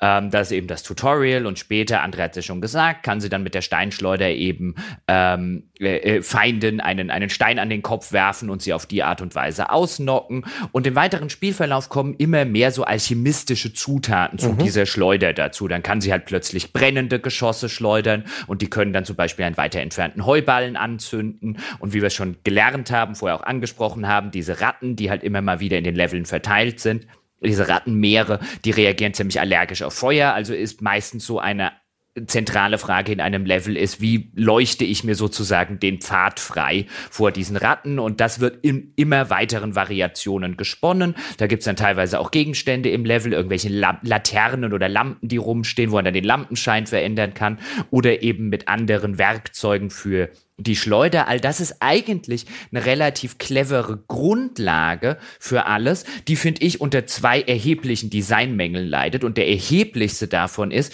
dass man auf die Idee kam, ein Crafting-System mhm. einzuführen. Bin ich bei dir. Das bedeutet, dass die ganzen, die ganzen Geschosse, die man hat, die ganzen Spezialgeschosse, ja, die Brandgeschosse zum Beispiel, die setzen voraus, dass man äh, entsprechende Crafting-Gegenstände, Materialien findet und die dann eben mal schnell ähm, in einem kurzen Crafting-Menü dann eben zusammen äh, äh, fügt, was aber zu dem Problem führt, dass immer sehr, sehr offensichtlich ist, wie das Spiel gerade will, dass du das nächste Puzzle-Element löst, weil das Spiel ja nicht, nicht in eine Sackgasse entlassen kann. Deswegen muss es dir zu Puzzle auch gleichzeitig die richtigen, nämlich passenden Crafting-Materialien geben. Was bedeutet, wenn ich zum Beispiel Sulfur sehe, dann weiß ich, ah, das Spiel möchte, dass ich jetzt gleich was mit Feuer löse. Und das Spiel serviert dir auf die Art und Weise, wenn du ein bisschen drüber nachdenkst, zu jedem Rätsel die Lösung gleich gleich mit dazu. Wenn dort irgendwo Steine rumstehen, dann muss ich jetzt bestimmt irgendwas mit der Steinschleuder kaputt schießen oder von der Decke schießen und so weiter, weil das Spiel ja nie davon ausgehen kann, dass ich die notwendigen Geschosse bei mir habe, weil ich habe ja ein Crafting-System. Ja, das ist zwar nicht allzu komplexes Crafting-System, es ist nicht allzu dominant, man kann das weitestgehend ignorieren. Und ich fand es auch alles ein bisschen schwer lesbar. Es gibt viel zu viele verschiedene Zutaten. Ähm, die Art und Weise, wie die einzelnen Upgrades aufeinander aufbauen und die Progression davon, die Wirkung im Spiel, alles eher so mittelmäßig und teilweise auch ein bisschen Hanebüchner eingebaut. Da gibt's immer wieder diesen selben ja, Werktisch, der an den unmöglichsten Stellen teilweise in den Levels versteckt ist. Ähm, das Sammelobjektive fand ich gut. In jedem Level gibt's Blumen. Und ja, wir sind noch nicht, fertig, mit. Crafting. Ähm, ohne wäre es tatsächlich, also das Herausnehmen, das komplette Entfernen des Crafting-Systems hätte dem Spiel nicht geschadet. Äh, das Crafting-System sowieso, aber ich würde ehrlich gesagt, ich fand viele von den Spielsystemen sind vergleichsweise überflüssig, außer dass sie halt quasi weitere Abwechslung reinbringen, indem man denkt, so, oh, da ist wieder was Neues. Im Grunde genommen funktioniert es ja so ein bisschen wie bei Thief, dass du halt sagst, so hier ist dein Feuerpfeil, hier ist dein Wasserpfeil, ne, und dann löscht du damit eine Lichtquelle oder du entzündest eine Lichtquelle und nur in, in diesem Falle noch mit dem erweiterten Effekt, den das Ganze dann auf diese Rattenschwärme hat, ne, dass sie äh, die Lichtquelle sie abstößt oder wenn jetzt zum Beispiel eine Wache mit einer Fackel rumläuft, die die, die Ratten zurückhält, kannst du die löschen und dann fallen sie über die Wache her. Aber das sind alles so statisch banale Arrangements, dass diese hinzugenommenen Systeme für mich keinen großen Mehrwert geboten haben. Normalerweise sollte das Ganze ja darin münden, dass ich ein sehr dynamisches System habe, in dem es für jede Situation verschiedene Lösungsansätze gibt und dann kann ich halt jeweils entscheiden, was ich da mache. Und dass das manchmal auch einfach etwas ist, was dadurch, dass diese Figuren, also diese NPCs, diese Wachen sich dann unabhängig durch diese Level bewegen und dann stehen die vielleicht zu nah beieinander und sind eine große Gefahr oder sowas, dass ich dann sehr umsichtig sein muss, wie gehe ich vor. Und das sind alles Sachen, die äh, passieren bei Plague Tale nie. Weil ich bin erstens eigentlich grundsätzlich schon relativ mächtig hinterher im Spiel. Ne, dann kann ich hier Leute ohne Helm kann ich mit meiner Steinschleuder direkt wegschießen. Wenn die Distanz groß genug ist, reicht es, um zwei oder vielleicht sogar drei mhm. vorher abzuservieren. Äh, ich kann denen hinterher auch äh, sie zwingen, diese Helme abzunehmen mit einem anderen Geschoss und so weiter und so fort. Wenn ich mir nur anschaue, wo die Feuerschalen im Level stehen, die ja dann bis auf das wenig eingesetzte äh, Spielelement dieser Strohballen auch unbegrenzt brennen. Das heißt, erstmal alles an Lichtquellen zu entzünden, dann hast du das Rätsel eigentlich schon gelöst oder zur Hälfte gelöst. Ich finde, es ist halt alles so banal, dass die hinzukommenden Spielelemente eben eigentlich nicht dazu führen, dass ich das Gefühl habe, so, ah, es wird komplexer, oh, all diese schönen Optionen, die ich zur Verfügung habe und jetzt mal gucken, wie ich sie gewinnbringend auf die mir gegebene Aufgabe anwenden kann. Sondern es ist eigentlich nur so ein, Okay, es ist ganz genau klar, was ich machen muss. Zip, zip, zip, zip, zip. Mhm. Ja, äh, das ist der zweite Kardinalfehler, den ich vorhin meinte. Schön, dass du Thief erwähnt hast weil das habe ich hier auch auf der Liste stehen, was ja ein Thief macht oder gute Spiele machen, äh, dieser Bauart, von denen Thief halt nun mal eins ist, ist, die geben dir diese ganzen Möglichkeiten, wie du schon gesagt hast, die Wasserpfeile und die Brandpfeile und die Seilpfeile und was es nicht noch alles gibt, die geben sie dir, die führen sie vielleicht auch äh, damals noch nicht so extrem, wie das heute ist, die führen sie im Laufe der ersten Missionen ein und später entlassen sie dich in eine Levelumgebung, wo du dir überlegen musst, wie setze ich diese Möglichkeiten, die mir das Spiel gegeben hat, in dieser Situation jetzt ein und ich ich muss eigentlich immer, um erfolgreich zu sein, sozusagen aus meinem kompletten Arsenal schöpfen. Was Plague Tale allerdings macht, ist, vielleicht auch, weil sie irgendwann eingesehen haben, dass sie vielleicht nicht genug Budget haben, nicht genug Leute haben, vielleicht nicht das Know-how, was auch immer, um so große Level zu bauen und solche Areale zu bauen, in denen du dann halt auf vier oder fünf verschiedene Art und Weisen irgendetwas lösen kannst. Was sie gerne machen ist, sie bringen dir in nahezu jedem Level oder in jedem zweiten Level kommt eine neue dieser Mechaniken hinzu, so ein neues Gadget für die Schleuder zum Beispiel. Und dann ist das das Gadget of the Level, so wie The Monster of the Week oder so. Und dann weißt weißt du, okay, in diesem Level werde ich jetzt bis auf ganz, ganz wenige Ausnahmen einfach nur immer und immer wieder dieses Gadget, das der Level jetzt gerade eingeführt hat, brauchen. Und dann kann es dir passieren, dass du vier oder fünf Level lang zum Beispiel ähm, die Brandgeschosse quasi überhaupt nicht benötigst, weil der Level dreht sich jetzt halt einfach um die neuen Gimmicks, die dazugekommen sind. Und ähm, äh, diese, diese, diesen Flow bricht es auch nie, beziehungsweise nur ganz, ganz selten auf, dass ich eben dastehe und sage, oh hoch, jetzt muss ich ja wieder irgendwas benutzen, was ich jetzt ja vielleicht schon seit zehn Minuten nicht mehr benutzt habe, sondern wie André schon sagte, eigentlich ist immer offensichtlich, was es ist. Und ich bin nie in dieser Situation, dass ich sagen kann, ich habe jetzt sieben oder acht verschiedene Tools. Ich kann diese dieses Rätsel, diese Situation jetzt auf drei der vier verschiedene Weisen lösen. Welche nehme ich denn? Welche Möglichkeiten würden sich denn bieten? Oh, da hinten kann ich das machen, da kann ich jenes machen. Sondern es ist einfach nur ein, sozusagen, die Abwechslung entsteht dadurch, dass das Spiel dir halt immer wieder den, den nächsten God-Mode sozusagen gibt, wenn man es so formulieren möchte. Es entsteht eben nicht daraus, dass du einfach irgendwann dastehst und viele Optionen hast, sondern dass es dir immer wieder die eine Option, die du jetzt machen sollst, um die Ohren haut und halt einfach sagt, wir suggerieren ignorieren Abwechslung, dem das immer wieder eine neue Option ist. Aber das Schema bleibt dasselbe. Hm. Ein Stück weit hat man zwar noch Optionsvielfalt, zum Beispiel in späteren Levels, wenn du neue kreative Möglichkeiten gefunden hast, Gegner zu besiegen, etwa indem du ihnen die Laterne aus der Hand schießt, dann kannst du immer noch die altmodischen Methoden benutzen, kannst immer noch auf ihren Kopf zielen oder die ähm, später eingeführte Methode nutzen, sie von ihrem Helm zu befreien, aber Dennoch ist in dem Moment die logische Lösung, dass du ihn die Laterne aus der Hand schießt und solche Sachen. Wirklich flexibel ist es nicht. Es ist keine Stealth-Sandbox. Es sind eher klar definierte Puzzles, Schrägstrich, Aufgaben mit einer dominierenden äh, Lösung. Ab, ab irgendeiner Stelle wird es ja noch nicht mal zum Stealth, außer das Spiel zwingt dich nun wirklich, indem es dir alle anderen Optionen wegnimmt. Da gibt es dann gegen Ende des Spiels gibt es eine Passage, in, denen, in der sagt das Spiel dann, hier geht nur Stealth. Viel mehr will ich hier an der Stelle gar nicht spoilern, weil es wäre ein Spoiler.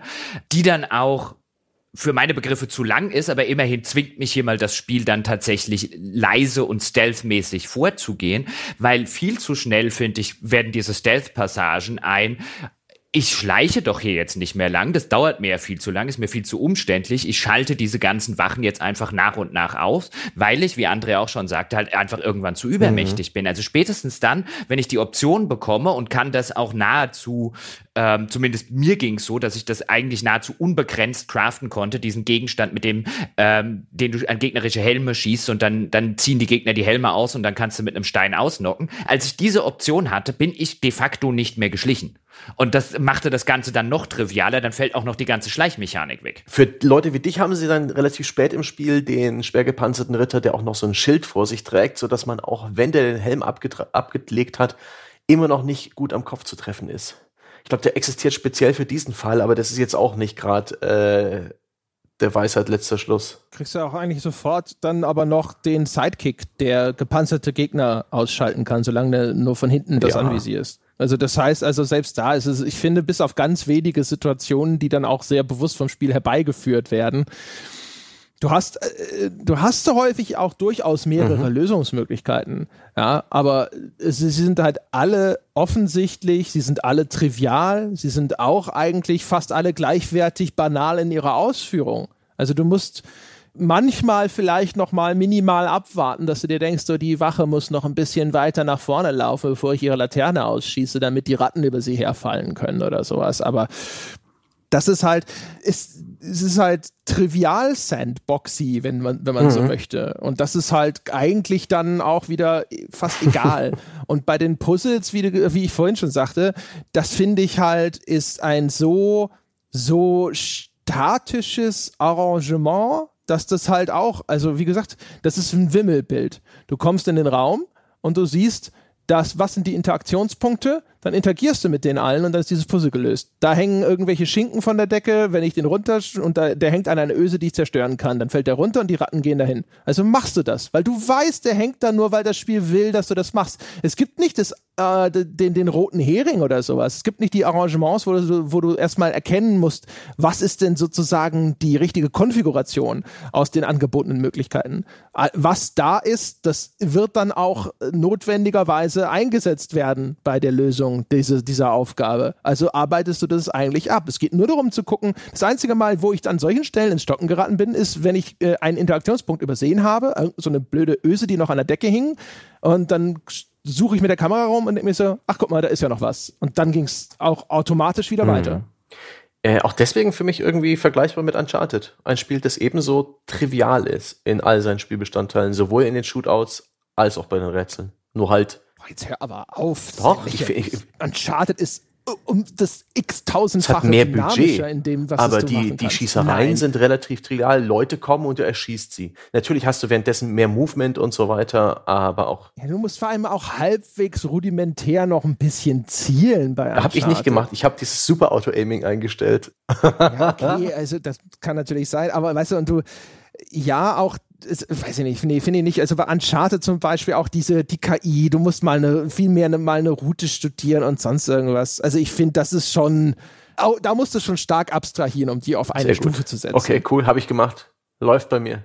Ein, alles, was die beiden Spiele unterscheidet, ist äh, Budget und ein bisschen Genre. Aber ich empfehle das ist eine ähnliche Ja, genau. Ar- Und ein, ein in ähnliches. Arrangement äh, wie bei Uncharted eben äh, eine relativ lineare Spielerfahrung. Also ich meine da eher so Uncharted 2 oder 3. Lineare Spielerfahrung, äh, die, irgendein Hauptcharakter, der durch irgendetwas motiviert ist und eine Abwechslung von Rätseln, Konflikt und, und Story und Spektakel. Ach, ich, ich weiß gar nicht. Ich, ich, offen gestanden bin ich da tendenziell sogar eher bei Sebastian. Ja, ich fand, hätte jetzt die Uncharted, die ich gespielt habe, als, als spielerisch auch nicht sonderlich viel anspruchsvoller oder, oder erheblich besser designt, ähm, als, als das jetzt empfunden. Das ist halt, weiß nicht, ob ich es nur unter mehr Budget subsumieren würde, ähm, wie Sebastian jetzt so ein bisschen ketzerisch im Gegenzug sagt.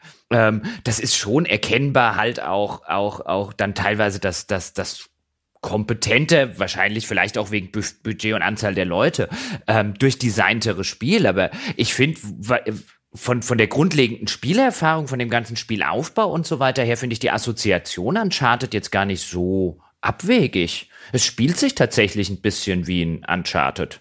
Also so von, weißt du, dann gibt's diese Erzählpassagen, dann kommt wieder so eine, weißt du, bei Uncharted käme jetzt halt einfach, oh, da kommt eine Shooter-Passage, hier haben wir dann, oh, hier kommt dann die nächste Schleichpassage und dann, oh, hier haben wir eine Kletterpassage und dann kommt hier die nächste Explorationspassage. Also ich finde jetzt schon so von dem, von dem Spielgefühl, wie sich das strukturell anfühlt. Ja, Struktur von mir aus. Aber, aber ansonsten, also ein Uncharted zu kontrollieren, ist so viel spaßiger, unmittelbarer, abwechslungsreicher in dem, was da passiert, als dieses Plague Tale. Also, vielleicht sollten wir doch lieber auf eine Milch machen. Vielleicht ist das mit dem Alkohol. Wenn du schon sagst, kontrollieren, äh, hast du auch Kritik an der Steuerung?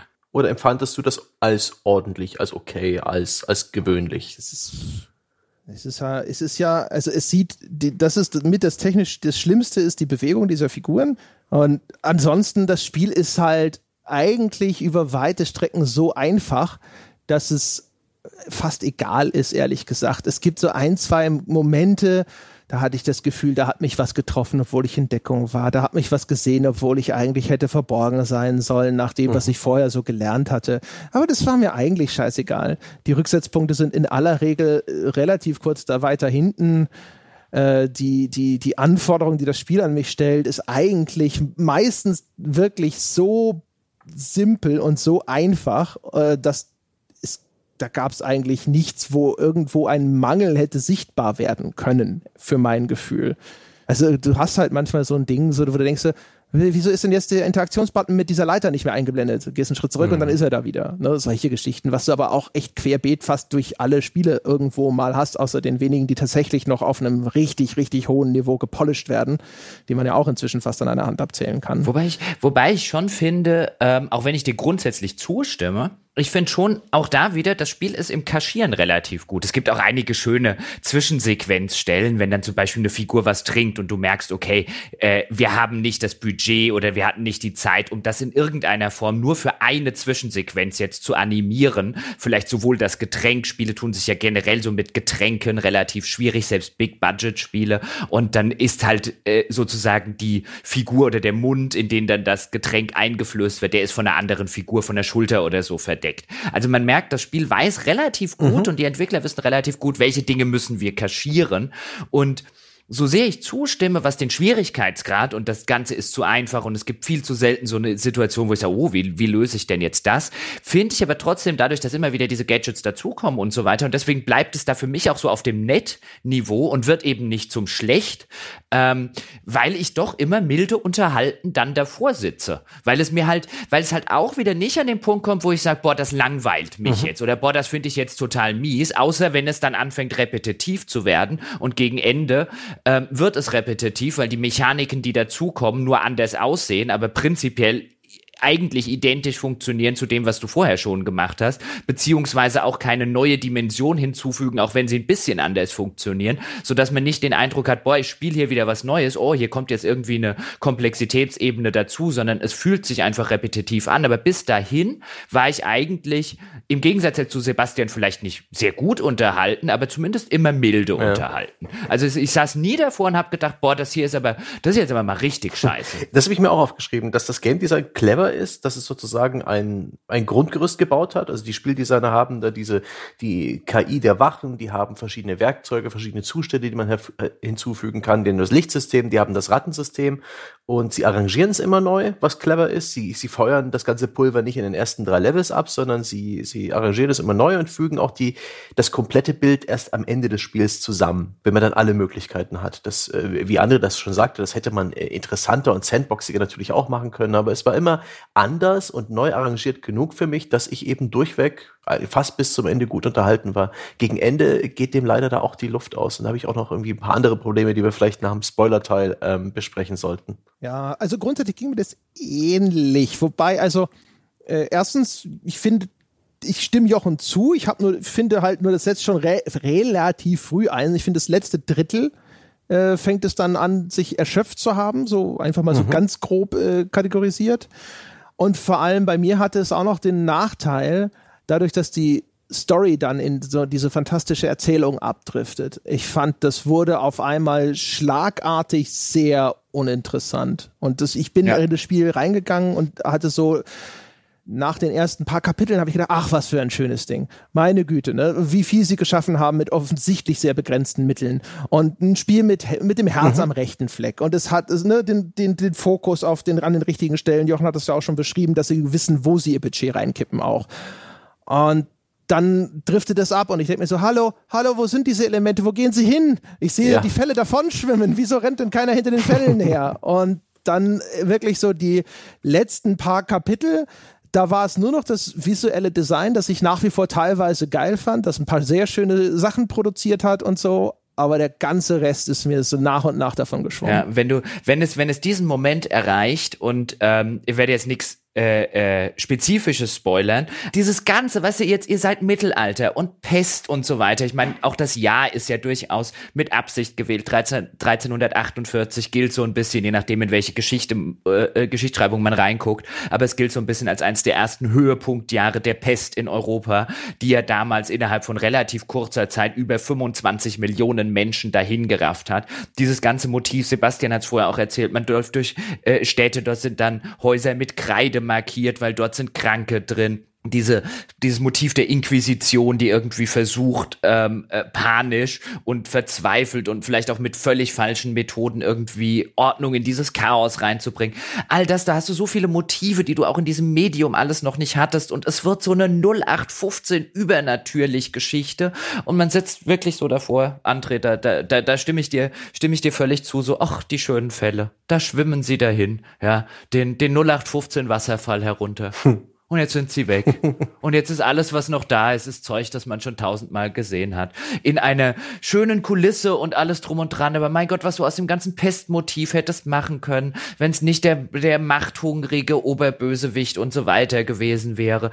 Weil die ganzen Motive, die ich echt total interessant gefunden hätte, so ein wie, wie so eine mittelalterliche Gesellschaft mit sowas umgeht, wie dann Leute äh, äh, Kranke aussätzlich behandelt werden und so weiter und so fort. Ich habe mich da auf so viel gefreut und am Ende kriege ich halt wirklich eine, eine relativ lahme Horrorgeschichte. Ja, du kriegst Bossfights, die in drei Phasen ablaufen und ähm, ja, die letzten zwei Kapitel, da, da ist die Luft raus. Aber immerhin, sie haben bis dahin mir coole Motive geliefert. Die, der Bauernhof, wo äh, sich die toten Schweine, die gekeult wurden, um die Pest abzuwehren, äh, wie Berge stapeln und die man teilweise auch losschießen äh, muss, dass dann ein, ein riesiger Haufen Schweinekadaver ähm, die Ratten wegräumt, ähm, die die Meere von Leichen in dem äh, Kapitel namens The Raven Spoil, was ich auch The Raven Spoils, also die, die Beute des Raben, auch äh, wunderbar betitelt, wo man einfach über ein ehemaliges Schlachtfeld läuft und äh, wirklich über Leichenberge und auch so andere Gräuel vorbei. Das ist düster, das ist eklig. Wenn man sich die Leichen genau anschaut, sieht man wieder in der Bauchhöhle sich die Maden tummeln.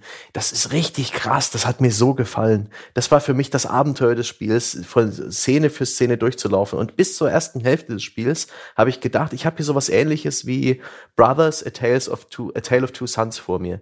Auch so eine magische Reise, die immer wieder was Neues macht. Aber das ist dann eben, dieser Zug ist irgendwann angehalten, wurde auf ein anderes Gleis gesetzt und ist in Richtung 0815 Story abgedampft. Und hat auch nicht mehr so diese tollen, diese tollen Bilder im letzten Spieldrittel. Das fand ich echt ein bisschen schade. Ja, zumindest mhm. anders. Ne? Also ich fand auch, ich fand inszenatorisch, äh, dann erzählt es halt quasi diese andere Geschichte. Aber das geht mir genauso wie dir. Das sind die Sachen, die mir echt in Erinnerung geblieben sind. Ne?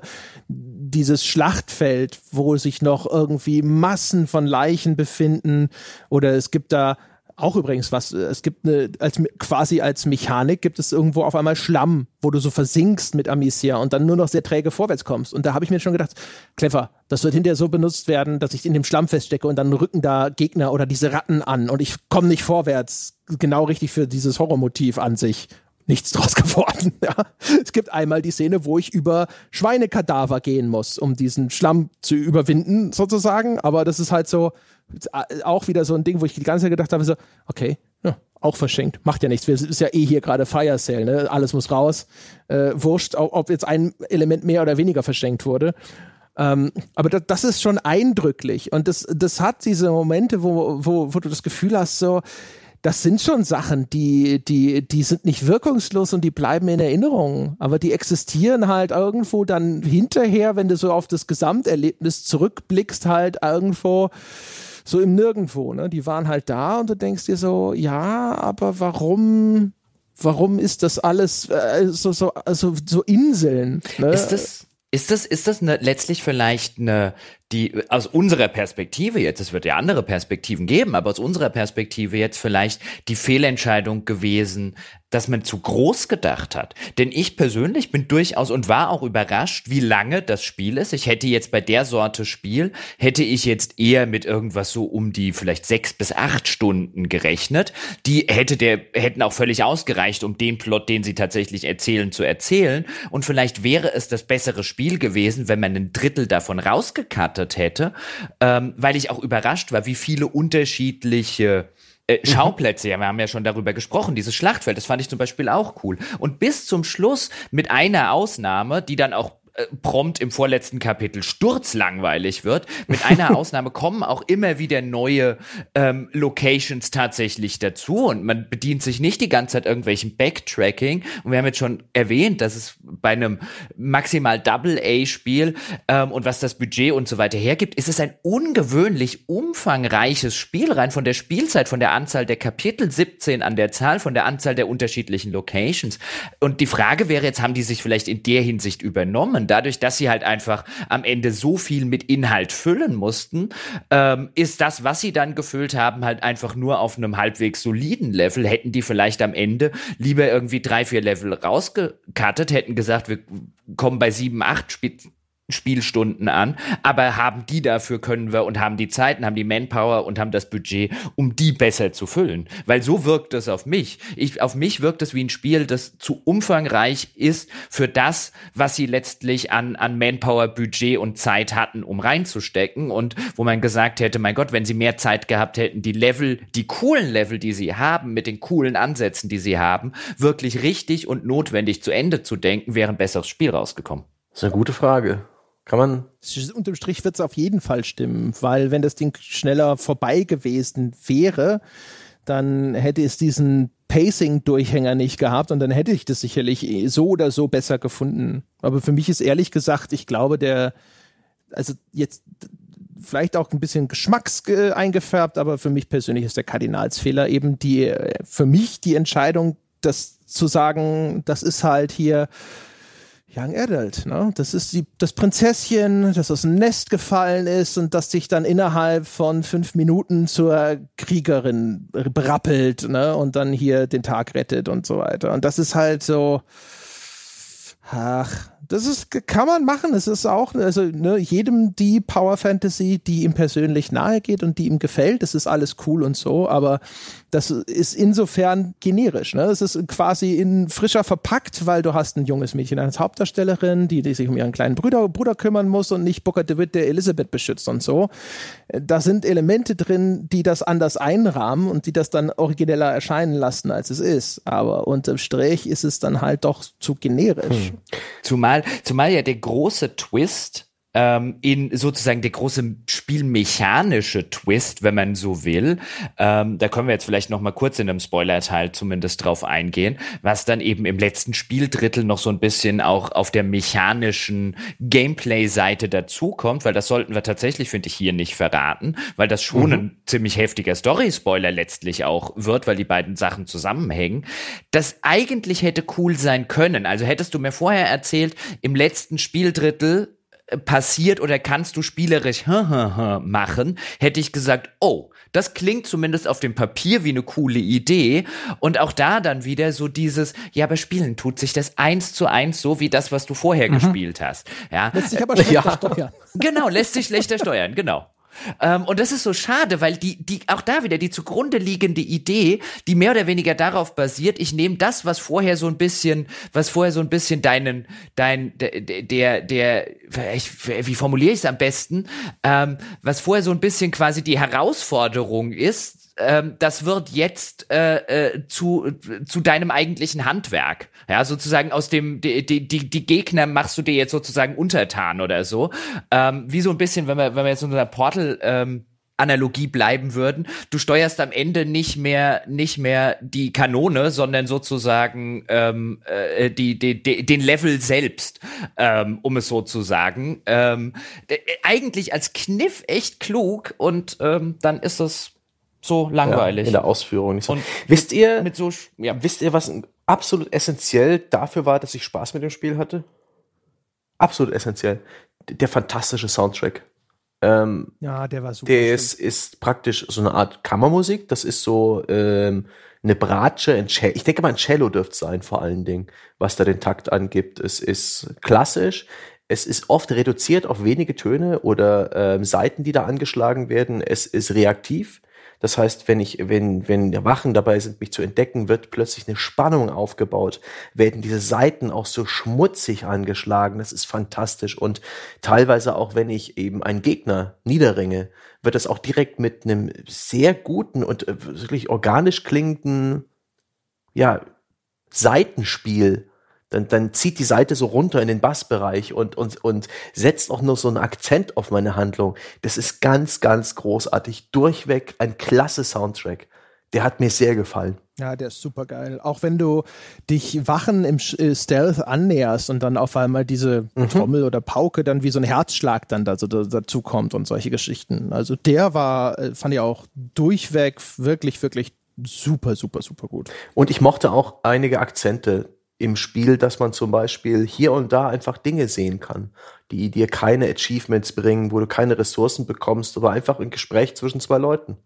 Wenn der eine Begleiter, den man im, im Laufe des Spiels findet und der eine Zeit lang mit dabei ist, eben das, äh, das Haus seiner Eltern entdeckt. Und das tut er auch nur in einem äh, etwas abgelegenen Levelbereich, den man nicht unbedingt betritt auf dem linearen Weg durch den klassischen äh, Levelschlauch von A nach B, sondern da muss man ein bisschen gucken und kriegt dann dafür die Szene, wie der Mensch zusammenbricht und, und ein bisschen sich erinnert an seine Eltern. Und das ist alles. Und das mag ich, wenn solche Dinge versteckt sind. Genauso wie ich hatte es vorhin schon mal angedeutet, eins der Sammel-Objectives sind, in jedem Level gibt's Blumen. Und wenn man die findet, dann Hugo kennt Blumen gut, anscheinend aus ganz vielen Büchern, identifiziert dann die Blume, erklärt ihrer Schwester, was es ist und steckt ja eine dieser Blumen ins Haar. Und äh, diese Blume hat man dann im Haar stecken, den Rest des Levels. Und das finde ich eine sehr elegante, irgendwie harmlose, nette Art und Weise, ein verstecktes äh, Secret in jedes Level, in jeden Level einzubauen. Das macht mir viel oh, mehr Spaß so als plump. irgendwie. Ich finde das, ich fand das einmal nett. Ja, wegen diesem eben und und äh, auch da wieder, weil es so ein bisschen diese Beziehung Aha. der beiden der beiden Geschwister so schön macht und und Hugo, der ja nicht viel rausgekommen ist, weil er von seiner Mutter so abgeschirmt wurde und der offensichtlich aber alle Blumen kennt, weil er sie eben, weil er viele Bücher gelesen hat und dann so Amicia, die eigentlich viel mehr draußen war im Wald unterwegs ist und dann aber so ein bisschen ähm, den den den weisen kleinen Bruder spielen kann. Ich sag dir, was das für eine Blume ist und wozu sie eingesetzt wird oder was man ihr so sagenhaft nachsagt und dann steckt ihr das ins Haar. Das ist beim ersten Mal ist das schön und auch beim zweiten Mal ist das schön und beim zehnten Mal, wenn es wirklich zu einem äh, sammelbaren Objekt verkommen ist, ist es halt nicht mehr schön. Also da, da finde ich es dann halt einfach nur noch plump. Dann ist es halt so, ja, dann laufe ich jetzt halt mit der pinken Blume statt der gelben ich, Blume. Ich habe mich drauf einlassen können. Ich habe gesagt, ah, hier ist sie, meine Blume. ich bin aber auch gerade ein bisschen, es ist Mai, ja, die Natur treibt gerade aus und schlägt Blüten. Das ist, da bin ich auch immer ein bisschen äh, hormonell anders drauf, Blüten gegenüber. ja, ich fand's nett, glaube ich. Das, das ist, war, ja, mein Gott. Ne? Es gibt ja auch, gibt ja auch die, die, äh, gibt ja auch andere sammelbare Sachen, also Geschenke, mhm. wie sie genannt werden, und auch einfach, einfach so Hintergrundgegenstände, bei denen man so ein bisschen mehr erfährt über das mittelalterliche Leben und dann, äh, man findet zum Beispiel irgendwelche Tücher und dann kriegt man eben gesagt, wie die eingesetzt wurden. Man findet irgendwelche Gewürze und dann kriegt man so ein bisschen äh, Hintergrundinformationen in so einem kleinen Kodex-Eintrag, den man dann lesen kann, wie Gewürze im Mittelalter zur damaligen Zeit eingesetzt umgesetzt wurden. Und das fand ich eigentlich alles sehr, sehr mhm. nett. Ich mag ja sowas. Ich bin ja einer der wenigen Leute, die halt einfach solche Kodexe mögen. Ich habe die auch in Assassin's Creed und Co. immer gerne gelesen. Und ich finde es immer so schade, wenn, wenn, wenn das so eine Completionist-Geschichte ist. Aber da ist jetzt das Spiel nicht das einzige, das, das das macht. Und wo ich immer so denken würde, ich würde viel lieber gerne mehr über diese historischen Hintergründe erfahren. Gib mir mehr davon, gib mir mehr davon im Level und zwing mich nicht in jedes kleine Fitzelchen zu gucken, nur damit ich danach irgendwie eine Kleinigkeit über äh, ähm, äh, äh, über so einen Hintergrundkodex lesen kann. Also wegen mir hätten sie das nicht zu den zu den sammelbaren Objekten machen müssen, die mich dann eher ähm, die, die mich dann eher langweilen, so ein oh in diesem Level gibt es noch irgendeinen, soll ich diesen Level jetzt nochmal starten? Ähm, das erlaubt das Spiel tatsächlich, um alle Collectibles irgendwie zu finden. Das ist mir dann doch zu doof, wo ich mir gedacht habe, mir persönlich hätte es besser gefallen, wenn die mir mehr Geschichte aus dem Mittelalter zur damaligen Zeit und über die Pest und so weiter und so fort, über die Gesellschaft zur damaligen Zeit, über den Hundertjährigen Krieg. Wegen mir hätte mir das Spiel viel mehr davon erzählen dürfen. Gerne optionaler Natur in so einem Kodex, aber der, der ist halt, der ist halt schon so optional, dass ich dann wirklich an, an vielen Stellen gesagt habe, ich könnte jetzt da drüben noch mal gucken, ob es dort noch irgendwie zwei, drei sammelbare Objekte gibt, aber ich will jetzt einfach nur den Level hinter mich kriegen. Hm. Ach Gott. Ja, generell erzählt das Spiel nicht sehr viel darüber, wie die Welt funktioniert, in, in der die Geschichte stattfindet. Was es für eine Welt ist. Man ist da eher unmittelbar reingeworfen und das Tempo ist recht hoch und die Charaktere sind eher mit ihrem, mit ihrer Notsituation beschäftigt, dass man da nicht viel, viel Rahmen bekommt um dieses Bild ringsrum. Das ist ein bisschen eine verpasste Chance. Aber ich mochte das nicht. Ich mochte auch die paar Stellen, wo das Spiel sich ein bisschen mehr Zeit nimmt. Und es gibt zum Beispiel ein Kapitel, das ist vor allen Dingen damit beschäftigt, umherzulaufen und sich an Dinge zu erinnern. Das war jetzt auch nicht so wirkungsvoll, weil die Charakterentwicklung bis dahin nicht so prägnant war, wie, wie ihr auch angedeutet habt, wie ihr es euch erhofft habt. Aber es war trotzdem, ich, ich mochte das. Es war ein nettes Experiment, dass man dann einfach in einem vertrauten Gebiet herumläuft, wo es vorher einen Zeitsprung gab und sich an, an Dinge erinnert. In so Monologen. Das war, das war nett, das hat mir gefallen. Sowas mag ich. Auch wenn solche Ideen vielleicht nicht so super zünden. Alles, was ein bisschen subtiler und leiser ist, ähm, ist mir in letzter Zeit einfach ein bisschen mehr sympathisch geworden. Und das mochte ich auch. Und umso tragischer eigentlich, dass das letzte Drittel des Spiels dann eher laut ist und, und äh, effekthascherisch in, in einer gewissen Weise. Doof und stressig. Ja. Die haben halt, die haben halt überall die richtigen Ideen und dann aber überlagert durch die großen falschen. Das ist halt so, sie haben ja auch sogar in, am Schluss nochmal so eine Ruhephase, mhm. die dann auch eigentlich dazu da ist, dann vielleicht andere Figuren kennenzulernen oder mit denen irgendwie in Kontakt zu treten, die man im Laufe der Geschichte kennengelernt hat. Aber äh, das ist halt auch so ein Ding, wie unterdefiniert mhm. die sind, was das für blöde Abziehbilder ja. bleiben. Das ist eigentlich ganz schrecklich, weil sie so inszenatorisch sind sie ja schon irgendwie alle irgendwo auf ihre Art ganz nett und haben ihre netten Archetypen, die sie erfüllen und sonst irgendwas. Das hätte schon funktionieren können. Aber witzigerweise in der Passage, die gefühlt dazu da ist, wo man der Spieler mal durchschnauft und sich dann mit diesen Weggefährten irgendwie befassen soll, Ich hatte nicht das Gefühl, ich lerne ja. über war die großartig was. Also hier und da vielleicht mal dieses, dieses Geschwisterpaar, von dem Jochen vorhin schon gesprochen hat, wie die zueinander stehen und welche Rolle da sozusagen jeder in diesem Verbund von Geschwistern einnimmt, okay. Aber ansonsten gibt ja noch eine Figur, das ist so der, der Lehrling eines äh, großen Alchemisten. Und das ist halt, das ist halt nur Smarty mit Smart Pants. Ne? Der ja. kann irgendwie alles, ist für, für, für die Anmutung seines Alters völlig überkompetent und That's it, ne? Harry Potter mit Töpfen. und wenn dann, wenn dann, wenn dann mal einer davon stirbt, ähm, war das bei mir zumindest eher so Shrug. Ja, also genau. mein, der emotionalste Moment, also die beiden einzigen Stellen, wo ich so richtig emotional investiert war in dem Spiel, war nicht, ja, wenn einer meiner besten Kumpels draufgeht, sondern der Hund am Anfang. Und das ja, die Schwein, Tiere. die Tiere. Genau. Und es ist krass, wie viel besser die funktionieren in diesem Spiel als die Menschen. Also selbst der kleine, der kleine Junge, der, der vielfach echt nett dargestellt ist, da stimme ich ja auch André zu. Und auch dir, Sebastian, wenn er dann den Fröschen hinterherjagt und so weiter. Ähm, der, der hat nette Momente, der ist gut vertont. Ähm, dem nehme ich, der, der sieht auch tatsächlich mal aus wie ein mhm. kleiner Junge und nicht wie einfach nur ein, äh, äh ein, ein, ein, ein Erwachsener mit irgendwie einer, einer Wachstumsfehlbildung. Also alles drum und dran, aber selbst das, so wie sie die Geschichte und die Beziehung erzählen, am besten funktioniert. Am Anfang, wenn der Hund winselnd so halb in einem von diesen Rattenlöchern, da haben wir die Ratten noch nicht zu Gesicht bekommen, das ist wirklich ganz am Anfang im ersten Kapitel, und da liegt der Hund so winselnd da und, und, und, und, und guckt so, so absolut mitleidserregend und dann, dann wird er so nach unten gezogen, bevor ein Mies ja ihn rausziehen kann und man merkt, er hat Schmerzen und so weiter und so fort. Das funktioniert so emotional so viel besser als alles, was den Menschen in diesem Spiel passiert. Das ist schon relativ was krass. Was sagt ihr denn zu dieser, naja, Traumsequenz? Es gibt da so eine Max Payne ähnliche Albtraumsequenz im Spiel in. Ja, die ist scheiße. Na, die ist halt, ich weiß nicht, vielleicht sollten wir das ist das was für einen Spoiler? Spoiler-Teil okay. und kurz, äh, dann, dann können wir können ja kurz zu den Wertschätzungen kommen okay. den. Da bin ich dabei. Hätte ich gesagt, oder? Also, keine Ahnung, wer es sagt, muss auch anfangen.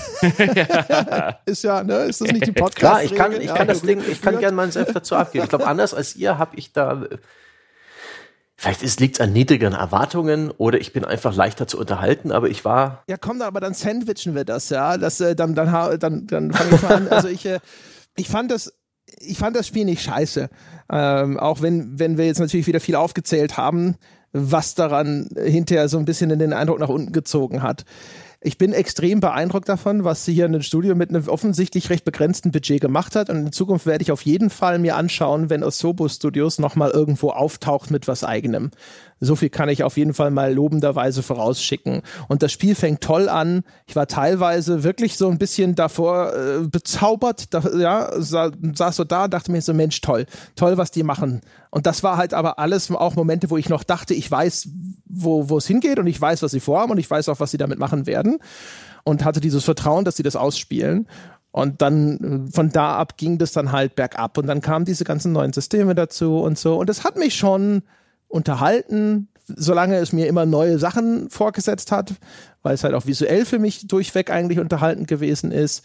Aber dann das letzte Drittel war wirklich eher so ein, okay, na komm, ne, bring's hinter dich, Spiel. Ich glaube, das, das wird nichts mehr mit uns beiden. Und das war wirklich sehr, sehr enttäuschend, weil das so vielversprechend angefangen hat. Äh, von daher, ich kann mir auch wieder vorstellen, wie so häufig, ich habe häufig die Erfahrung gemacht, dass offensichtlich Dinge, wo ich emotional aussteige, wo viele andere Leute sehr viel stärker eingebunden sind und sehr viel länger am Ball bleiben. Dementsprechend kann ich mir vorstellen, dass das für viele Leute viel besser wirkt, als es jetzt bei mir angekommen ist. Jeder wird für sich wissen inzwischen, wie das funktioniert. Aus meiner persönlichen Perspektive ist es ein Sale-Kandidat. Das ist so ein Ding, das kann man mal günstig mitnehmen. 10 Euro die Ecke. Aber ansonsten kann ich mich nicht zu einer großartigen Empfehlung durchringen. Es hat echt viele, viele coole Momente, aber das ist für mich nach hinten raus dann so abgesoffen und wurde so beliebig und dann, weiß nicht, ein Spiel, wo ich mich am Schluss so ein bisschen zwingen musste, dann zu sagen, jetzt komm, jetzt spielen wir es fertig. Das ist einfach keine, auf gar keinen Fall eine Vollpreisempfehlung, sondern halt eine Sale-Empfehlung. Hm. Also ich musste mich nicht zwingen, es durchzuspielen. Ich habe das wirklich gerne durchgespielt und habe das auch relativ äh, in zwei längeren Sitzungen an einem Rutsch durchgespielt. Das waren zweimal fünf oder sechs Stunden, die ich da dran gesessen habe. Und ich hatte wirklich, es hat mir gefallen, gut gefallen. Nicht super, ich bin nicht total geplättet, aber ich bin ähnlich wie du, André, wirklich beeindruckt von dem, was ein kleines Studio hier auf die Beine gestellt hat. Ich bin begeistert vom, vom Setting, vom Szenario. Ich habe es geliebt, in dieser Spielwelt unterwegs zu sein. Ich mag es europäisch anmutende Welten zu sehen und dann auch noch in diesem Mittelalter-Szenario, dann auch noch mit hundertjährigen Krieg und Pest und auch noch so einer detailreichen Umgebung ein Genuss. Ich war gut unterhalten die ganze Zeit. Ich habe relativ schnell gemerkt, dass das spielerisch wahrscheinlich anspruchslos bleibt, aber es hatte den richtigen Rhythmus, das richtige Pacing, dass ich nie irgendwo zu oft dasselbe getan habe, als dass ich da komplett aussteige.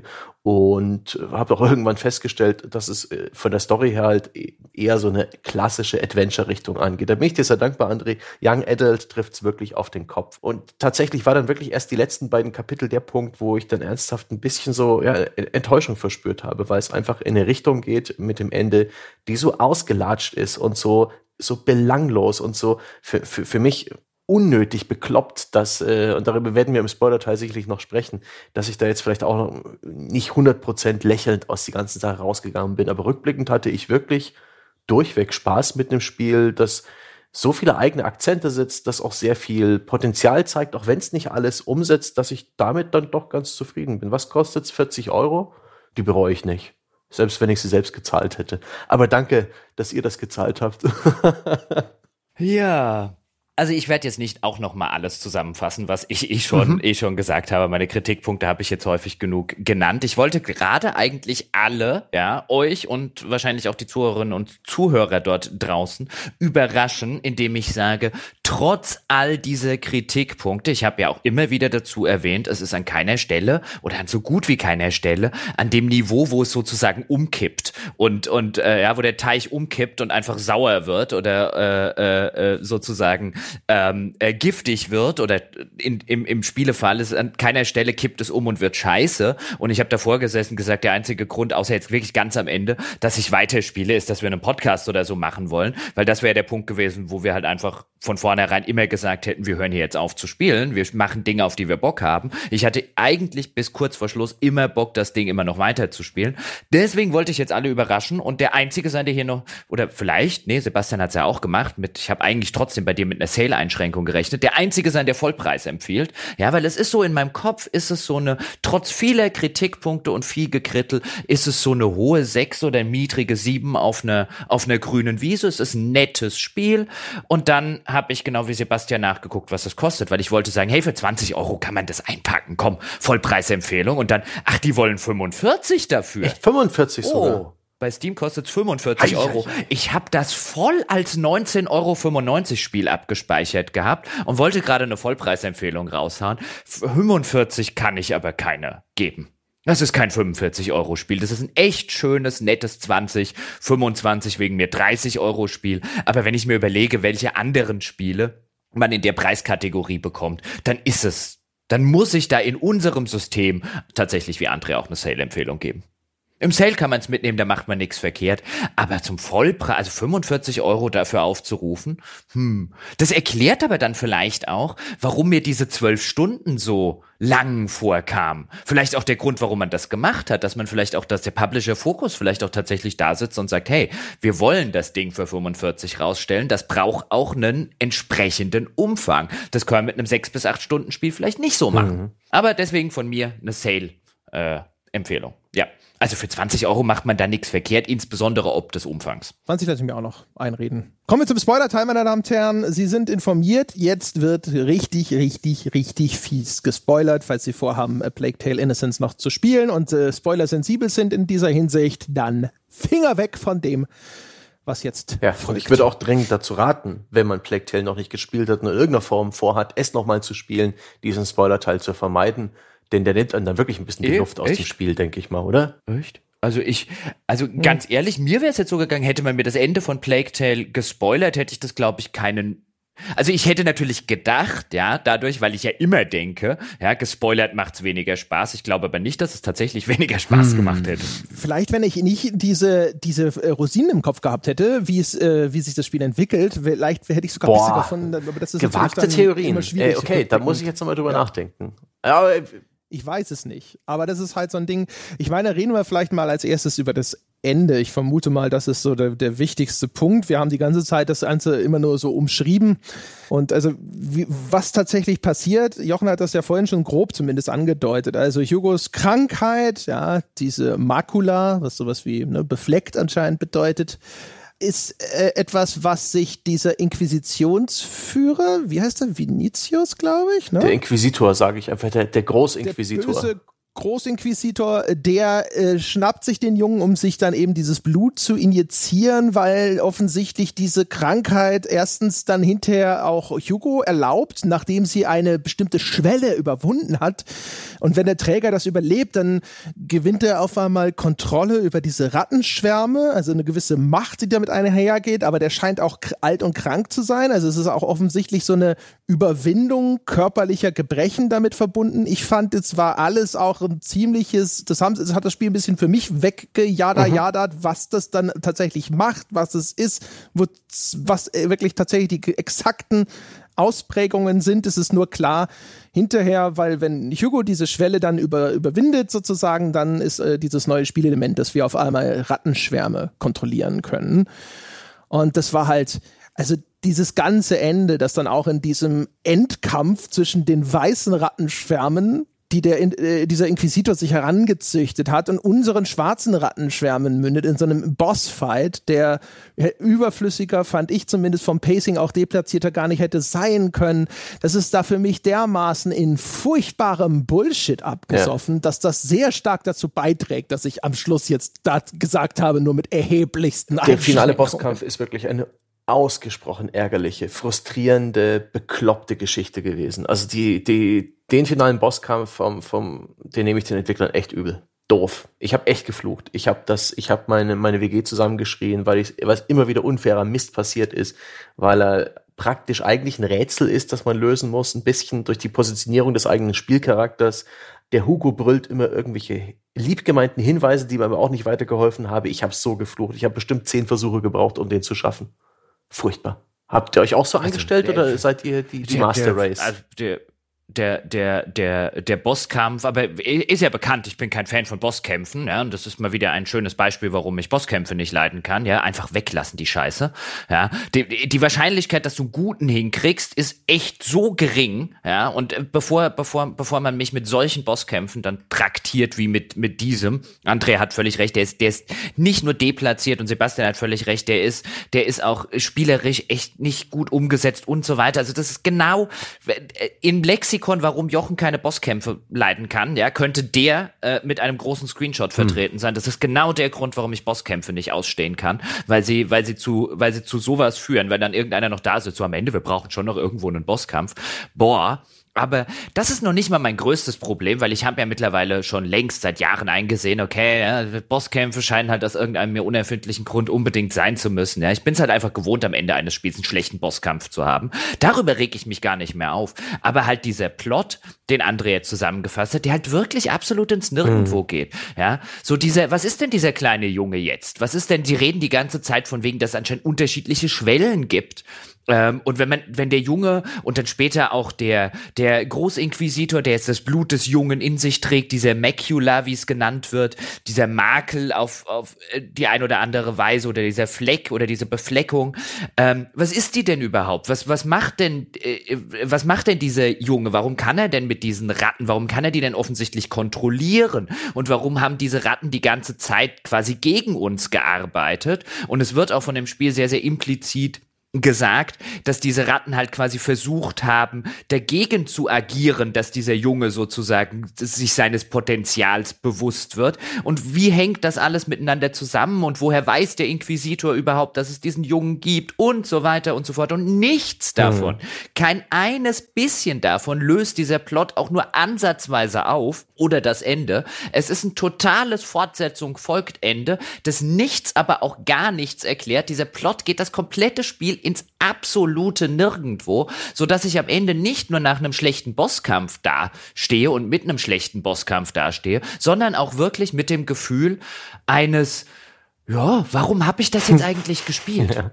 Wieso? Wieso? Ich bin, ich bin, äh, jetzt stehe ich hier, ich armer Tor und bin so klug als wie zuvor. Ich hatte Ein bisschen enttäuschender fand ich eigentlich die Charakterentwicklung vorher, als Hugo sich dann sozusagen abwendet von seiner Schwester. Er fühlt sich da betrogen, denn äh, sie hat noch eine zweite Notlüge angebracht, um ihn vor emotionalen Trauma zu bewahren. Äh, er hat das aber mitbekommen und fühlt sich von ihr verraten und geht dann freiwillig zum Großinquisitor und lässt sich dann von ihm ausbilden und seine Kräfte schulen. Nee, eigentlich geht er ja alleine ja. los, um seine Mutter Richtig. zu retten, von der er dann erfahren hat, ja. die lebt noch. Und das ist natürlich, also auch das ist halt in so vielerlei Hinsicht so ein Bullshit, weißt du, die ganze Zeit ist das Kind irgendwie nur derjenige, der den Schutz der Schwester braucht und dann, es fängt ja schon damit an, es gibt eine Szene, wo sie diese, diese Anhänger, diese Familienanhänger, mhm. die sie bei der besitzen, hängen sie an einen Baum. Da muss ihn Amicia hochheben, damit er das da dran hängen kann. Und auf einmal ist er verschwunden und der Anhänger ist weg und anhand dessen kann man feststellen, dass Hugo weg ist, weil er seinen Anhänger zurückgeholt hat. Und du denkst so, wait a minute, wie funktioniert das denn auf einmal? Dann kommt er auch problemlos zu diesem Schloss. Das wird dann halt auch so Schnitt und dann übernehmen wir da die Kontrolle über Hugo. Das ist mhm. diese Schleichpassage, die Jochen vorhin erwähnt hat, wo man sonst keine Fähigkeiten mehr hat. Wo finde ich aber der Weg, den man gehen muss durch das Leveldesign derart quasi mit, mit roten Folge Lettern dem offensichtlichen Weg, ja. Ja, genau. Guck mal, das sieht aus, als hätten wir einen Tunnel unter einen Tisch gebaut. Was, meinst du, dass man da vielleicht langlaufen sollte? Ah, und das ist so, und dann wird er halt entdeckt und, oh, Gottes Willen, das war halt auch alles schon so, als wo ich mir gedacht habe, so, da, weißt du, am Anfang wirkt es noch so geerdet und auch in diesem historischen ja. Setting irgendwo verwurzelt und dann auf einmal wird dann wirklich mit der Kohleschaufel wird so alles so zum Fenster raus, so, fuck it, das, das ist jetzt eine Superhelden-Story. Das ist jetzt X-Men eigentlich, ja. weißt du? Ah, er hat eine Superkraft in seinem Blut. Ja, ja, vererbt. Oh, die ganze Welt versteht es nicht und so. Und dann oh, wird er auch Gott noch zu so einer Art junger, böser Jedi-Padawan.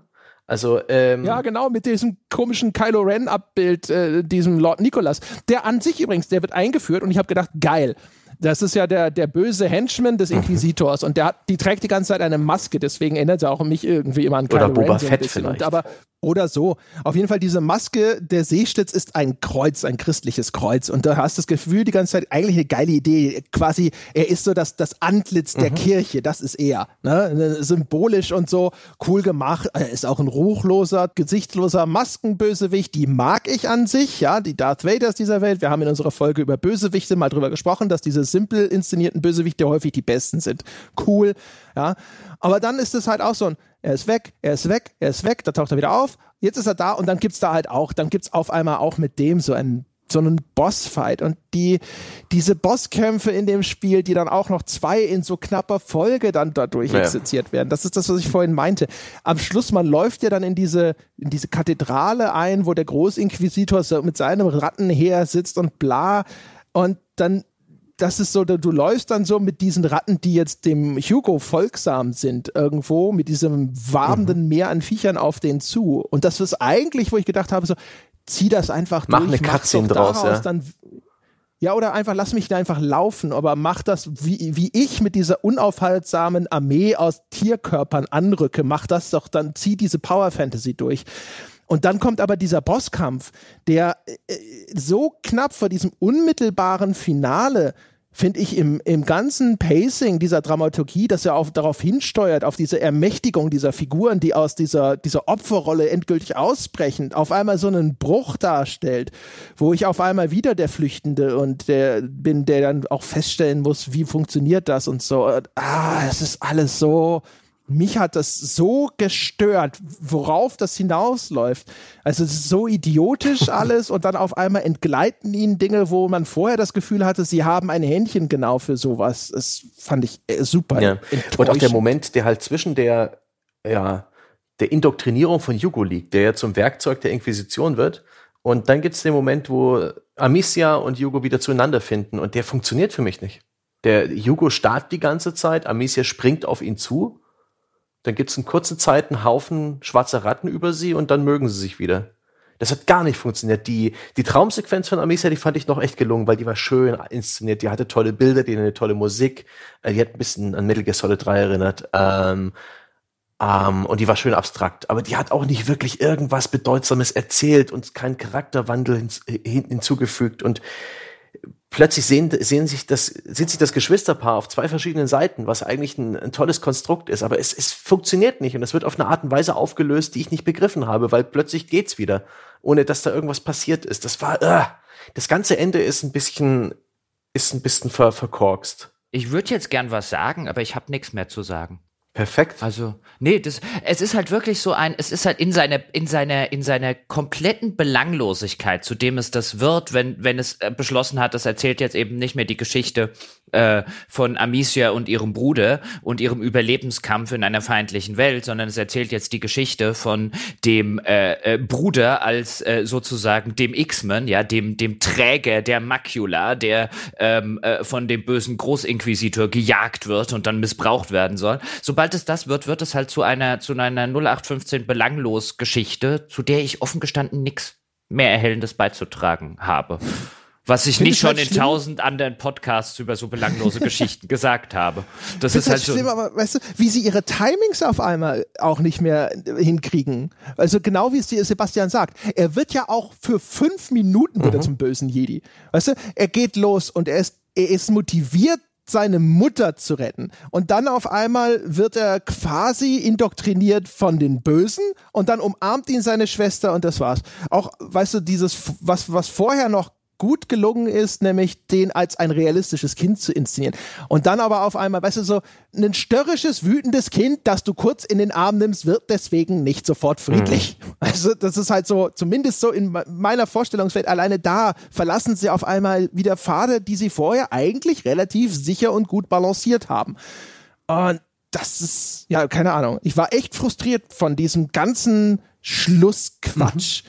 wo es echt so wirklich links und rechts siehst du auf einmal, wie so diese Fassade einstürzt quasi um dich herum und denkst, ah, das Haus. Da, da, da ging es mir wie Game of, wie bei Game of Thrones. Also das Ende, also weißt du, es hat mich schon in Staffel 7 verloren, deswegen habe ich mit Staffel 8 kein großes Problem mehr. Da wusste ich ja, was mich jetzt erwartet. So ähnlich ging es mir hier auch. Also irgendwann so nach Kapitel 8 oder 9 oder so, als offensichtlich wurde, in welche Richtung sich das entwickelt hat, habe ich alle Hoffnung fahren lassen, dass, dass das nochmal zu irgendetwas wird, was mich auf einer auf einer äh, erzählerischen Ebene irgendwie noch abholt oder sogar begeistern könnte, so dass mich das am Ende ich ich war noch nicht mal mehr wütend über all solche Sachen, die jetzt zu Recht ansprecht, ja, irgendwie fünf Minuten ist er dann der böse Jedi und dann wird er wieder zum guten Jedi, ja, weil der Padawan dann eine Runde vorbeigekommen ist oder ähm, äh, nee, Padawan hieß er nicht, ja quasi dann die Schwester den Obi-Wan Kenobi Moment hat und ach, was weiß denn ich nicht alles, aber ich saß dann dafür, ich verstehe total und kann nachvollziehen, ja, warum euch das erzürnt, mhm. ja, warum mir das schlecht fandet.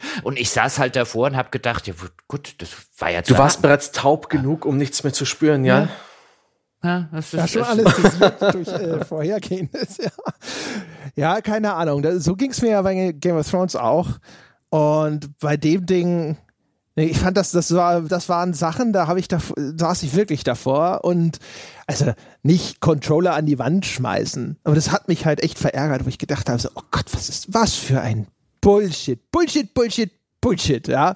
So, ähm, diese, dieser ganze, auch die, weißt du, auch sowas wie, auch da wieder so, oh, wir wechseln die Perspektive und du spielst jetzt mit Hugo. Cool. Habe ich in verschiedenen Spielen schon gesehen, dass dieser Perspektivwechsel, wo ich als Spieler auf einmal einen anderen Charakter übernehme, dass das sehr, sehr wertvoll sein kann, weil ich auf einmal in deren Schuhen laufe, im wahrsten Sinne des Wortes sozusagen.